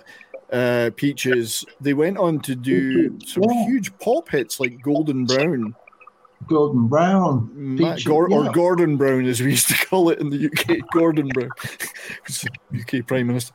Uh, but Golden Brown and stuff like that. They were very big pop hits. yeah, Uh, they were. You know, the Stranglers to me were a progressive rock band hiding in the guise of a new wave band. Yeah, yeah. You know, Controversial there, I know, but yeah, they were a great pop band. You know, they're great songs, great songs. yeah, it's always the sun and you know stuff like that. Just beautiful songs. Yeah, There you go. You know, you just keep naming them. 90, they did a great cover of ninety six Tears. Brilliant cover of that. Yeah. Their Walk Yeah. On By, the Walk On By is just killer. Their cover of that. Yeah, The extended instrumental break in the middle. The the keyboard player, uh, keyboard player. Yeah. uh, Dave. you know, he used to go home and dress up as a Viking, you know, and had pet rats. No, that we didn't know. He lived in this gothic place, you know, and he, you know, he, he dressed up as a Viking and uh, had kept pet rats. Was it Dave Greenfield or Green? Yeah. I can never remember the names. Names are not my strong point. He, he died. He passed recently. No, no, I know. Gordon Bennett. No, yeah, but uh, they're great. Uh, another, but we'll do a whole show on the on the Stranglers soon. I think. I think I have to do a Strangler show. Yeah, so just before that, though, I'm going to play a couple of quick clips of Slade just to let everyone know. What this was their first big, big hit. In, uh, and I'll flip forward just a bit to, to get to the action. if I can. Everybody, everybody to get the feet on the floor. It's real stomper. Now, the bass player Jim Lea plays electric violin on this, oh, and it's a beautiful song. Brilliant song.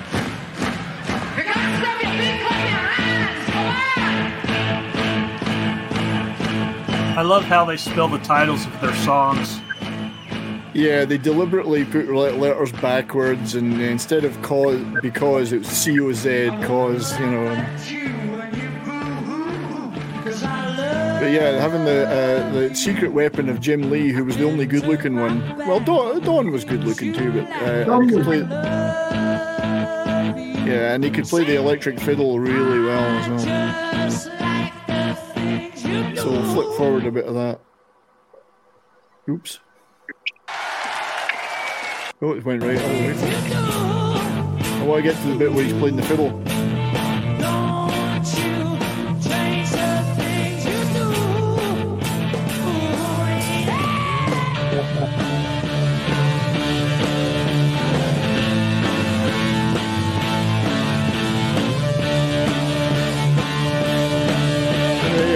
Big hit in 72 and uh, just still a great song.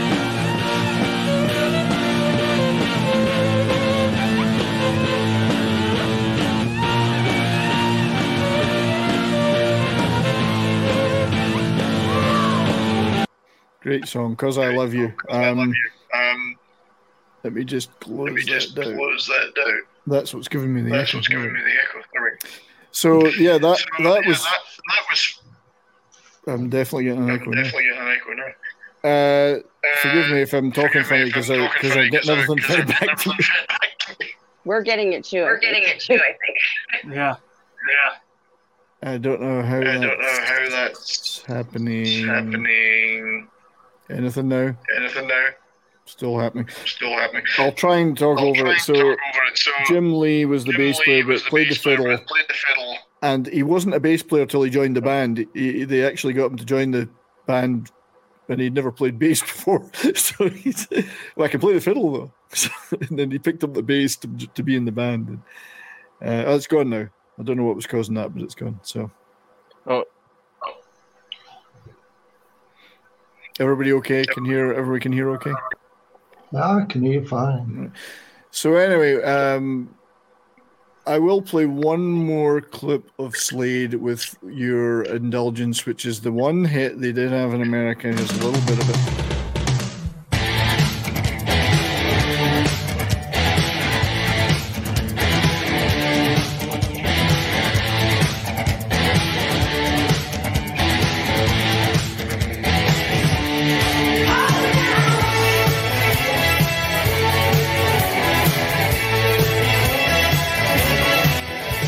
Interestingly, they're not Scottish, but to me, they went for a kind of a Scottish feel on this one. But Dave Hill still looking like a strange person. But this was, yeah, this got to number 13 or something in America, which was a belated recognition for them. Why they went for a Scottish thing, I don't know.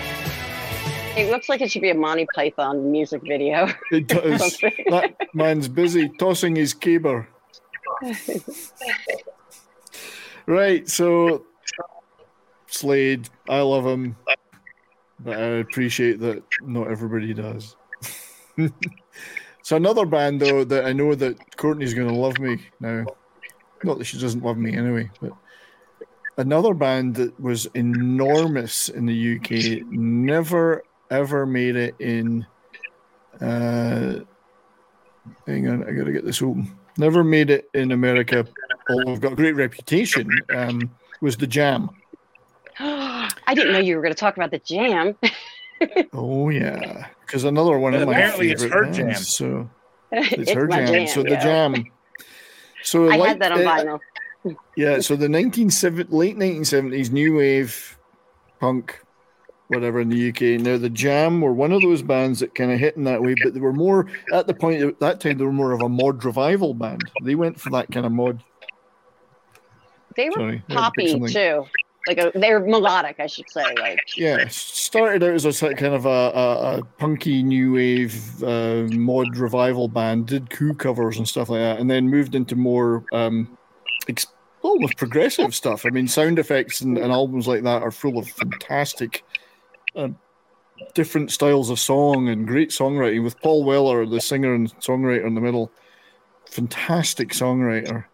Um, And I always relate them a lot with um the Buzzcocks. Like they're kind of similar with like the melodic, yeah. you know, And I think kind of. the yeah, I'd say the one difference I would say is the Jam went further with their musical Mhm. journey than the Buzzcock because Paul Weller soon moved on to doing some brill like that's entertainment. The song that's entertainment, brilliant, brilliant acoustic song. Uh, but they had a really sharp image, whereas a lot of the punk bands were all, you know, spitting and safety pins and whatever. Um, you know, Mal, there is a link between the Jam and Status Quo. Is this to do with the AC30 you borrowed? Yeah, so Paul Weller's dad is one of Francis Rossi's best friends. Yeah. Of Francis Rossi of Status Quo. So the early days of the Jam, they basically borrowed from Status Quo a ton of gear. like when I don't Status think they Quo ever returned it. They Well, never returned never- it. they maybe never give it back, but they had like because the Quo had tons of stuff of their own, so they they basically let, let loaned the Jam. Not only that, they loaned them a van and everything, so they could tour. And they so they used to see each other going up and down the motorway and, and wave at each other. The two bands. An, an unlikely friendship, but there you go. They were they were very close to to. Uh, so yeah, I would say I they were- they were- Weller, Weller still tells that story about how they got that. You know. Yeah, they, they, they owe status quo a bit of a debt. So the jam, so DB, D-Bird Martin, what about their rival band, the Jelly? The J- Pump up the jam, yeah. But it's again, this band were enormously successful in Britain. A run of top five albums, three number one hit singles, uh, from about I guess seventy seven through to eighty four ish was their period, and then Paul Weller left and split the band up, and went on to do stuff like Style Council and then his own solo stuff. Mhm. Um, I love the song "In the City." Oh, in the city's a great a song. Yeah. But they just had a they were a band that not only made great albums, they had great singles. There was always a run of great singles. Not something you get now, really. Like what is a single now, you know? Um They don't exist. Really. no. So down in the tube station at midnight, the Eton Rifles going underground. These were just this band was massive in the UK. I don't think other than um one track, Town Called Malice, was like a top 30 hit in America. That's the only one they had. And that was a later single. So, um, I don't know. I mean, Mal, did you encounter these guys specifically? You worked with the Stranglers. I guess it's the same era. Uh, I never worked for them. I didn't even see them play live. But Yeah. uh, there was a pub, a particular bar in, in Fulham, in London, where all these guys used to hang out. You know, you, you could get Robert Plant, The Jam, anybody. You know, uh, Mitch Mitchell lived across the street. Uh, and everybody used to hang out. It's very musical pub. Uh, Yeah, and, And- they were from that area, weren't they? They're like the jam. they, they appeared on uh, Top of the Pops doing Eton Rifles, Mm-hmm. and there was a police station a block away, and they this if you can picture this, they had these three British guards with the Busby head, you know, helmets and the red jackets on, marching behind them on top of the pops on this TV show. Well, there were three of the cops from the station a block away who also frequented this pub. So it was quite a mix in there of rock stars, uh, gangsters. You know, there was you gangsters went in there and policemen. It was a, it was a, Yeah, a heavy even- play. Even unsavory people like roadies might go in there. Even roadies lived there. roadies lived there. You you could, you know, they quite happily let you just go to sleep on the floor or wherever you were laid. They would cover you up, leave you there. Just get up and leave by the side entrance the next morning. Yeah. Yeah, but hugely powerful trio. Um, very experimental. Paul Weller's a huge fan of the Who, the Small Faces, bands like that, and brought a lot of that in. I mean, Court, did you ever see them live, Courtney? No, they No, are me one neither. of they're one of them that I did not get to see. Um, It is one of the bands that I I don't know how, but I never saw them live back in the day. Now, Well, I wouldn't have seen them back in the day, but a, a lot of these bands replayed like um, Holidays in the Sun punk festivals in the late '90s, mid '90s. That I used to fly over to England. To well, go there's a ver yeah, there's a version of the band called From the Jam still going with the drummer Rick Buckler and, and Bruce Foxton, the bass player. Paul Weller has nothing to do with them other than one short reunion he had for a charity thing. Yeah. He's very standoffish of the other two. Real shame because I think they were a band that could have ruled the world. Oh yeah. Um, and I never saw them at the time either. They were contemporaries of bands like The Police and Squeeze, who did become big in America, but the Jam just never crossed over again. Were they too British? I don't know. they were Uh, they were really big with the punk scene. I mean, people that are into like that early UK punk, even though Hmm. they don't fit that mold of like the Sex Pistols and some of those other bands, they're they're huge with the fans. Yeah, and I think the the thing is they moved beyond that scene pretty swiftly because of the sheer songwriting talent and music, musical talent of the band uh, into I mean they could conquer a lot of different styles and were a lot sharper and and more progressive than some of the uh, the best always rises to the top and these were one of the best in terms of musicianship they were not well i don't know how to play more than two chords these guys were great musicians I was just gonna add with like with like the music head type people, you know, like the Yeah. Clash could play. You know what I mean? Joe Str- like bands like that that um are Yeah. well appreciated. From so just um. To give everybody an idea i'll play a little video clip so just give me a second while i cue that up uh, let's have a little bit of uh, their their Beatles pastiche, which I absolutely loved as a single, a song called "Start."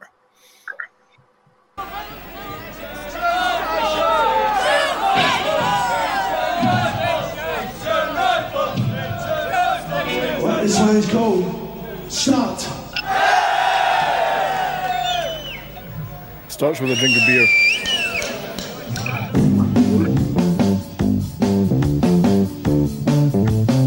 That's baseline.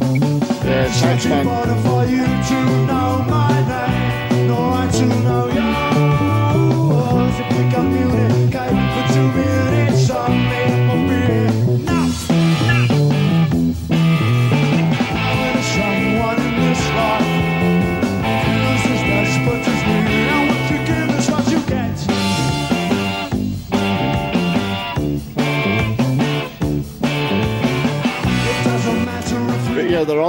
Became populated with clever, beautifully played stuff. There's a lot of harmonies you don't get so much of that live. Vocally brilliant. Uh, eclectic, I think is the word I would use. And this was a, a kind of a pastiche of Taxman from the Beatles, and they had the sharp glasses, the Beatles glasses, and that look, the, the 65 Beatles look, showing the range, you know.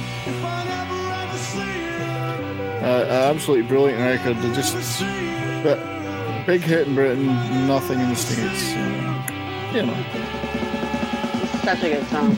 I gotta. s- I will have to remove it though because we're getting the copyright stuff. It's a shame. Yeah, I was say that's Yeah. Anyway, uh, brilliant band.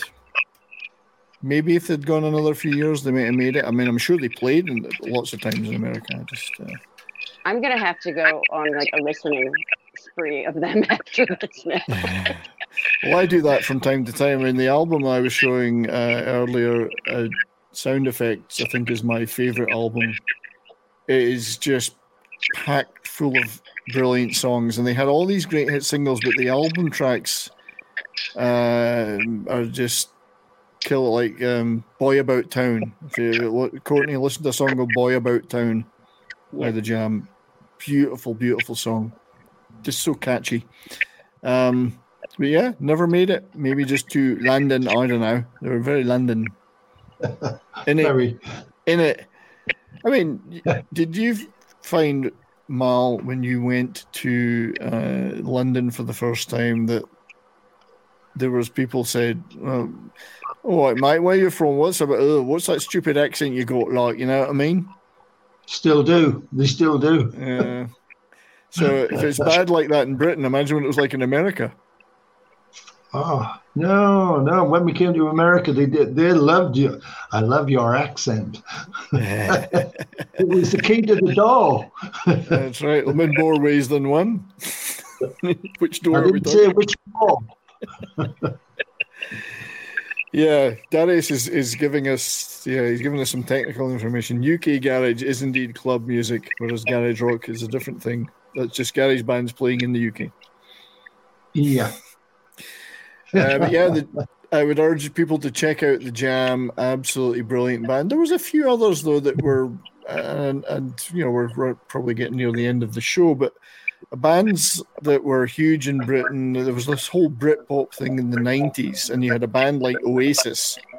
Oh, the Gallagher brothers. Right. Now, correct me if I'm wrong, Dustin, John, Courtney, and Martin. And Mexico might be different for Martin. I don't know. Uh, these guys never really made it in America, did they? Oh, they, They were did. huge here. They Oh, did. yeah. They did in only the had one hit. They had That more whole- than that. They had uh, the Wonderwall, which everybody knows, Yeah, and then Champagne they had, Supernova. yeah, All right. So they they, had they about also- five, five hits, I think. okay. Yeah, They got a lot like of notoriety because they fought a lot. Oh yeah, yeah, that was fight. their major downfall. They were fighting on an American tour, and probably you know, vibes of that probably killed them over there. Well, I believe that's true. That the, the the one big US tour they did, Liam would storm off, they'd fight, they'd throw Yeah. things at the crowd. Yeah, I don't know if American audiences are that keen on that. no, they, No. they- probably you know the, the the the aggression between the two brothers probably came across live. Hmm.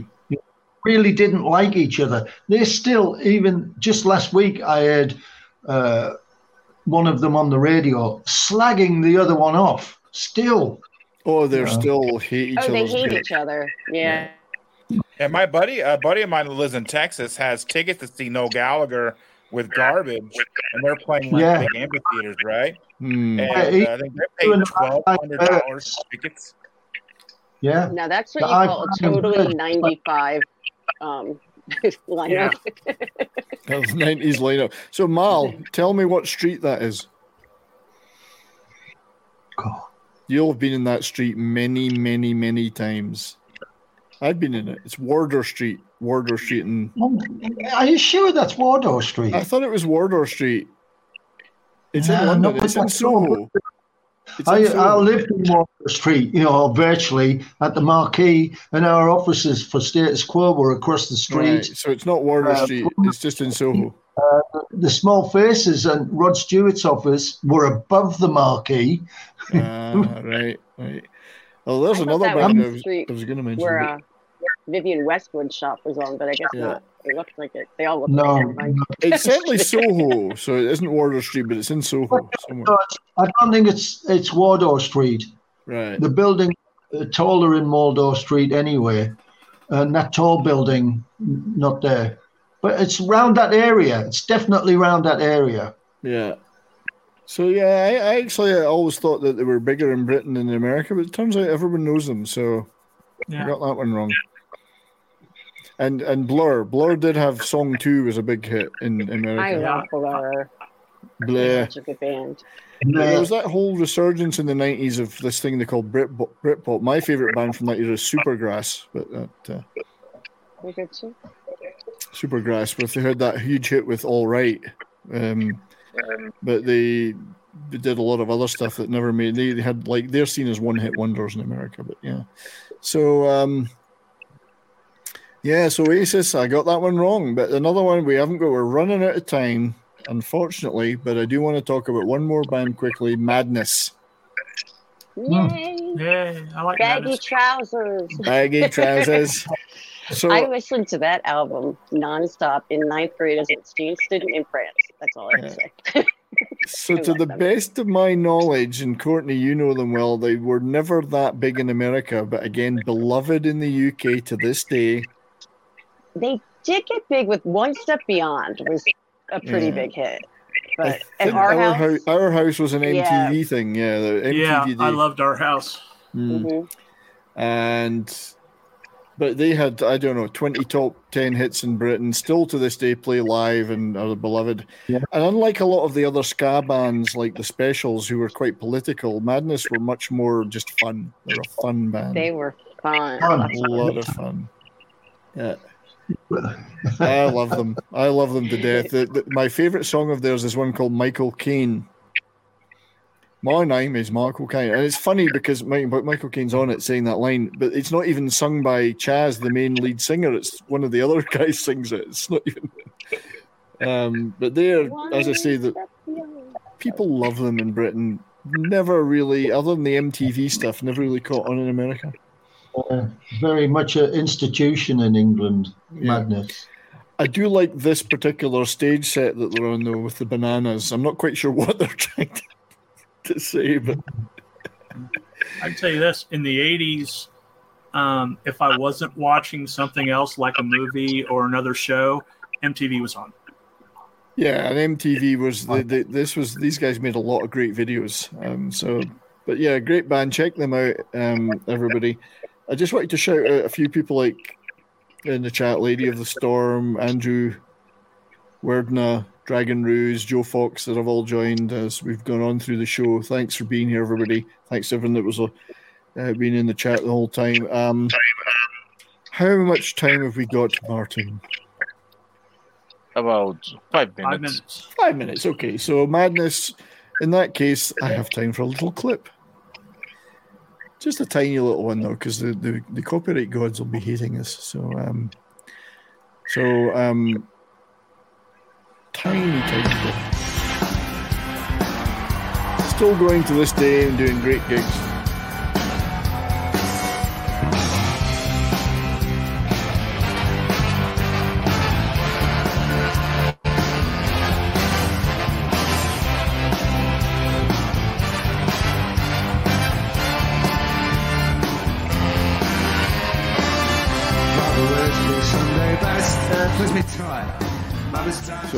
House, which was probably their biggest hit in the in the US, but uh, they had dozens of hits in Britain. I'd stop it. You're going to get struck. Yeah, it's that is such a so shame. recognizable. Such a shame.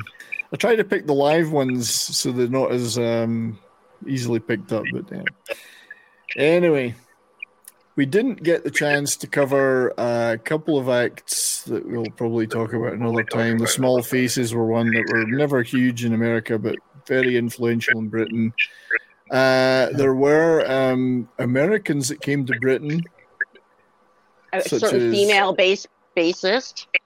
Yes, well, Suzi Quatro. Suzi Quatro, yeah.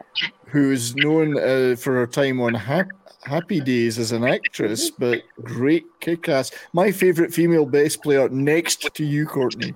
Second Oh, only well, to thank you.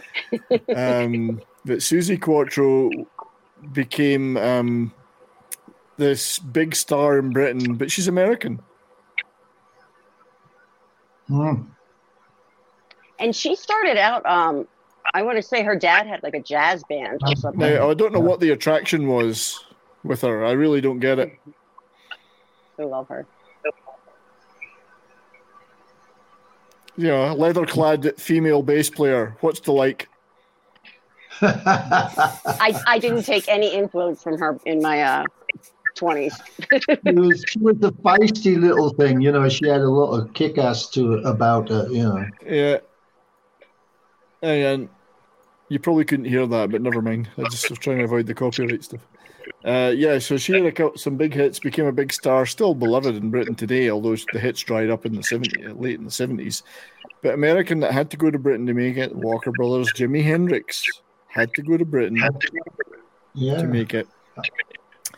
Uh, so yeah, so it works. It's, it's funny how that worked. You know, I guess those Brits have gone to America and made it big there that didn't really do it. Britain, Bush, the band Bush, Bush, or Yeah. I can't say Bush properly because I'm Scottish. From Shepherd's Bush, from Shepherd's Bush. Hold That's Oh, my how- beer. Like little things and stuff. Like Uh, yeah, I don't know. Is that what they're? Hang on. He, I think he's talking about, yeah, stuff. yeah, Gavin Rossdale. Gavin Rossdale. Yeah, so yeah, yeah. Uh, They were they are twice. a British band that have never never been that popular in Britain. Um, oh, in Britain, I was going to say they're huge. They were Yeah. huge. They were. here. But in Britain, I saw them in '95, and then I saw them a couple of years ago. they barely caught on in Britain. Like they've they've always bemoaned that they couldn't get an audience in their home country. Yeah. Um, I was never a huge fan. But No, I'm not a I big mean, I fan see the appeal, but I guess to Gavin Rossdale was the appeal. Yeah. to, to There's people. a couple of other bands I had going to touch upon, like the Smiths and the Stone Roses, but we've run out of time. We'll save that for another show. So and I know um, both those bands, so Indeed. I'm not. Yeah, the Smiths were were um, influential in America, but never that big commercially. But uh, same with the Yeah. Stone Roses. So um, I am old, yeah, and I was ever so I was getting into the '90s stuff, and we didn't even have time to do it. The '90s and 2000s. No, we only have one minute, so we Right, have to so- wrap up. Thanks everybody in YouTube uh, out there in the chat in YouTube. Thank you for those watch uh, listening and watching KGRE Digital Broadcasting and Facebook and Rumble. Thank you to my wonderful panel and to my special guest Mal. I guess we're out of time, but go subscribe to the Rock and Roll Rowdies, to Keto Simple, to Das Wolfen, to Courtney. I can't point in that direction. Go subscribe to all those wonderful people. You can subscribe to that 70s Rock Fan channel too if you want up to 1,014 subscribers. uh, we'll be doing more rowdies soon, I hope, Mal. So thank you for coming on. Yeah, yeah, we're getting we, we're getting ready to do some live performances. Yeah, I'm we'll be excited to talking hear how about that goes. And I hope you guys We're, are bringing we're up booking, we're booking shows as we speak. That's great. We'll be talking about that soon on the show, I hope. Yeah, maybe we can uh, do a podcast. You know, of a live show. Indeed. Well, I'll be talking wish- to Will. Sorry, Dustin, go ahead. Oh, it was me. Uh, I was going to say, Mal, I wish you nothing but success. I think the Rock and Roll Rowdies is something that the world needs. Yeah, I'll be talking to you soon, Mal and Wilco as well, and we'll see what. Uh, Thank hopefully God. play it. It's a pleasure with you guys. Your Yeah. knowledge is your knowledge is far greater than mine. Nonsense. You were there. Yeah. I was just watching in the yet. crowd. You Yeah, keep reminding me, Brian. You keep reminding me. Yeah, uh, no, I'm sorry, mate. Yeah, I was watching in the crowd, but you were there. I was just that little bit younger, not short. Anyway, uh, Martin, are we are we good? Uh, thank you, everyone. Have a great day. Thank you.